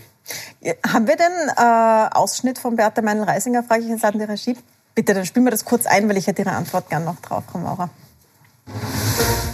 Es ist eine politische Entscheidung zu sagen, was hat Priorität. Und ich glaube, die Chance unserer Kinder, dieser enorme Bildungsverlust, die Tatsache, dass viele Kinder, und das meine ich sehr ernst, für die ist die Schule der sicherste Ort, gerade jetzt auch zu den kommenden Feiertagen, wenn die dann wochenlang zu Hause bleiben, in engsten Familienverhältnissen, wo wir auch wissen, dass es Gewalt in der Familie gibt, auf alle diese Aspekte muss verantwortungsvolle Politik schauen und letztlich eine Entscheidung treffen. Und wir Neos sind immer ganz klar gewesen, dass wir gesagt haben, tun wir alles, um Schulen sicherer zu machen und da bringen wir konsequent Vorschläge, die niedergeschmettert werden. Ob aus Sturheit oder aus Eitelkeit der Regierung, das weiß ich nicht. Tun wir alles daran, um Schulen sicherer zu machen, aber nehmen wir unseren Kindern nicht die Chancen, die wir ihnen derzeit nehmen. Frau Maurer, eine wütende äh, NEOS-Chefin das ganze Jahr schon. Was ist denn Ihre Antwort auf diese Argumente? Ich kann es äh, grundsätzlich sehr gut nachvollziehen. Ähm, wir alle würden uns wünschen, dass die Schulen äh, ganz einfach offen sein können und äh, dass es all diese Probleme nicht gibt. Das ist im Übrigen auch nicht richtig. Ähm, also wir haben sehr wohl Dinge umgesetzt, die auch ähm, von den Neos vorgeschlagen wurden, insbesondere was Entzerrung von Zeiten betrifft, Räume, die angemietet werden etc. Und wir haben, glaube ich, auch zwischen dem ersten und dem zweiten Lockdown deutlich dazugelernt. Es hat ähm, wesentlich besser funktioniert. Es gibt Lernbegleitung. Es ist nicht eine, es sitzt, die Kinder sitzen irgendwo und es schaut jemand irgendwo drüber, sondern es ist eine Lernbegleitung, die dort angeboten wird. Es wird auch jetzt, es hat in den Sommerferien die Unterstützung in den Ferien gegeben, es wird es auch jetzt geben. Das ist im Übrigen ein Modell, das wir auch im Regierungsprogramm vereinbart haben, Sommerschulen, insbesondere für die Kinder, die äh, von zu Hause aus nicht die äh, große Unterstützung bekommen können, weil, ähm, weil die Eltern ähm, das nicht leisten können, sei es aus zeitlichen oder sonstigen Gründen. Das ist ganz, ganz wichtig aus einer sozialen Perspektive. Ähm, da nehmen wir auch viel Erfahrung jetzt mit für das, für das weitere Programm der, der Sommerschulen. Ähm, aber ja, es ist vieles an dieser Pandemie ist eine Zumutung und selbstverständlich auch die Situation, dass ähm, das Distance Learning für viele Eltern die Form ist, die sie, ähm, die sie anwenden, wobei ich auch dazu sagen muss, ähm, die Schulen sind geöffnet für alle die ihre Kinder hinschicken wollen. Es ist nicht so, ähm, wie es von manchen Schulen ähm, suggeriert wurde, und auch da gibt es dann immer die Schuldverschiebung. Äh, es ist nicht so, dass man nur aus einer bestimmten Berufsgruppe die Kinder hinschicken kann oder ähnliches, sondern es ist so, dass alle, die wollen, auch wenn man mal sagt, okay, ähm, ich brauche jetzt einen Tag, äh, Pause, weil ich halte nicht mehr aus. Auch dann ist das möglich und es findet dort Lernbegleitung mit den Unterlagen zum Unterricht statt. Ähm, also ich glaube, wir haben unser Bestes getan, auch da eine ausgewogene Lösung zu finden. Im Wissen, dass es, dass es natürlich, es ist eine Pandemie und es ist eine Zumutung, auch diese Situation. Frau Maurer, zum Abschluss noch eine Frage an Sie. Ähm, einer Ihrer großen Erfolge dieses Jahr war das Hass im Netz-Gesetz. Das ist etwas, für das Sie die letzten Jahre gekämpft haben und jetzt eigentlich relativ schnell durchgebracht haben als österreichischen Alleingang. Äh, jetzt hat es in den letzten Tagen aus der EU-Kommission keine sehr positiven Stimmen dazu gegeben. Die haben gesagt, das ist eigentlich in großen Teilen EU-Recht rechtswidrig, weil ja bei den großen Plattformen wie Facebook, wie Google, YouTube und so weiter eigentlich nach wie vor gilt, dass die nur das Recht befolgen müssen von ihrem Sitz, also dort, wo sie Kalifornien in dem Fall von diesen beiden. Ähm, war das ein äh, Schuss in den Ofen oder freuen Sie sich nach wie vor darüber? Nein, also ich verstehe natürlich, dass ähm, die großen Konzerne jetzt ein bisschen nervös werden und äh, von da, dahingehend würde ich auch diese Berichterstattung interpretieren. Die EU-Kommission hat keine Stellungnahme abgegeben, sie hat Bemerkungen abgegeben und hat dem Gesetz grünes Licht gegeben. Wir hatten eine ähnliche Situation in Deutschland. Dort gilt das NetzDG und wird wunderbar angewendet und Facebook und Co. müssen sich dem Gesetz natürlich unterwerfen und das werden sie auch in Österreich tun. Das heißt, das Gesetz hält, sagen Sie. Selbstverständlich. Dann danke ich Ihnen beiden sehr für Ihre Zeit in dieser dichten Zeit. Was machen Sie zu den Weihnachtsfeiertagen? Haben Sie ein bisschen Pause? Frau Maurer, Sie sind Tirolerin, wenn Sie Skifahren gehen, jetzt wo man darf? Nein, ich äh, habe zu viele Schwestern und zu viele Haushalte und werde nur für Weihnachten, also nur für den Feierabend äh, zu Hause sein und dann wieder nach Wien fahren und spazieren gehen vielleicht in der Stadt. Sie, reizen Sie es aus mit den zehn Personen in Ihrer großen Familie? Wir werden mit sechs beziehungsweise acht, hoffe ich, das Auslang empfinden, aber ich freue mich auf ein paar schöne, ruhige Stunden mit meiner Frau und meinen Kindern. Wünsche ich Ihnen schöne Feiertage. Danke fürs Dasein. Und bei uns geht es jetzt weiter mit einem Pro und Contra Spezial bei Manuela Reidel. Zu Gast sind die Profijournalistin Eva Linsinger, der Politikberater Thomas Hofer und der Chef der Presse Rainer Nowak. Und danach gibt es die Interviews mit den Oppositionschefinnen und Chef Norbert Hofer, Pamela Rendi-Wagner und Beate Meindl-Reisinger. Äh, jetzt entlasse ich Sie in eine kurze Pause. Bleiben Sie dran für Pro und Contra Spezial zum Jahresrückblick.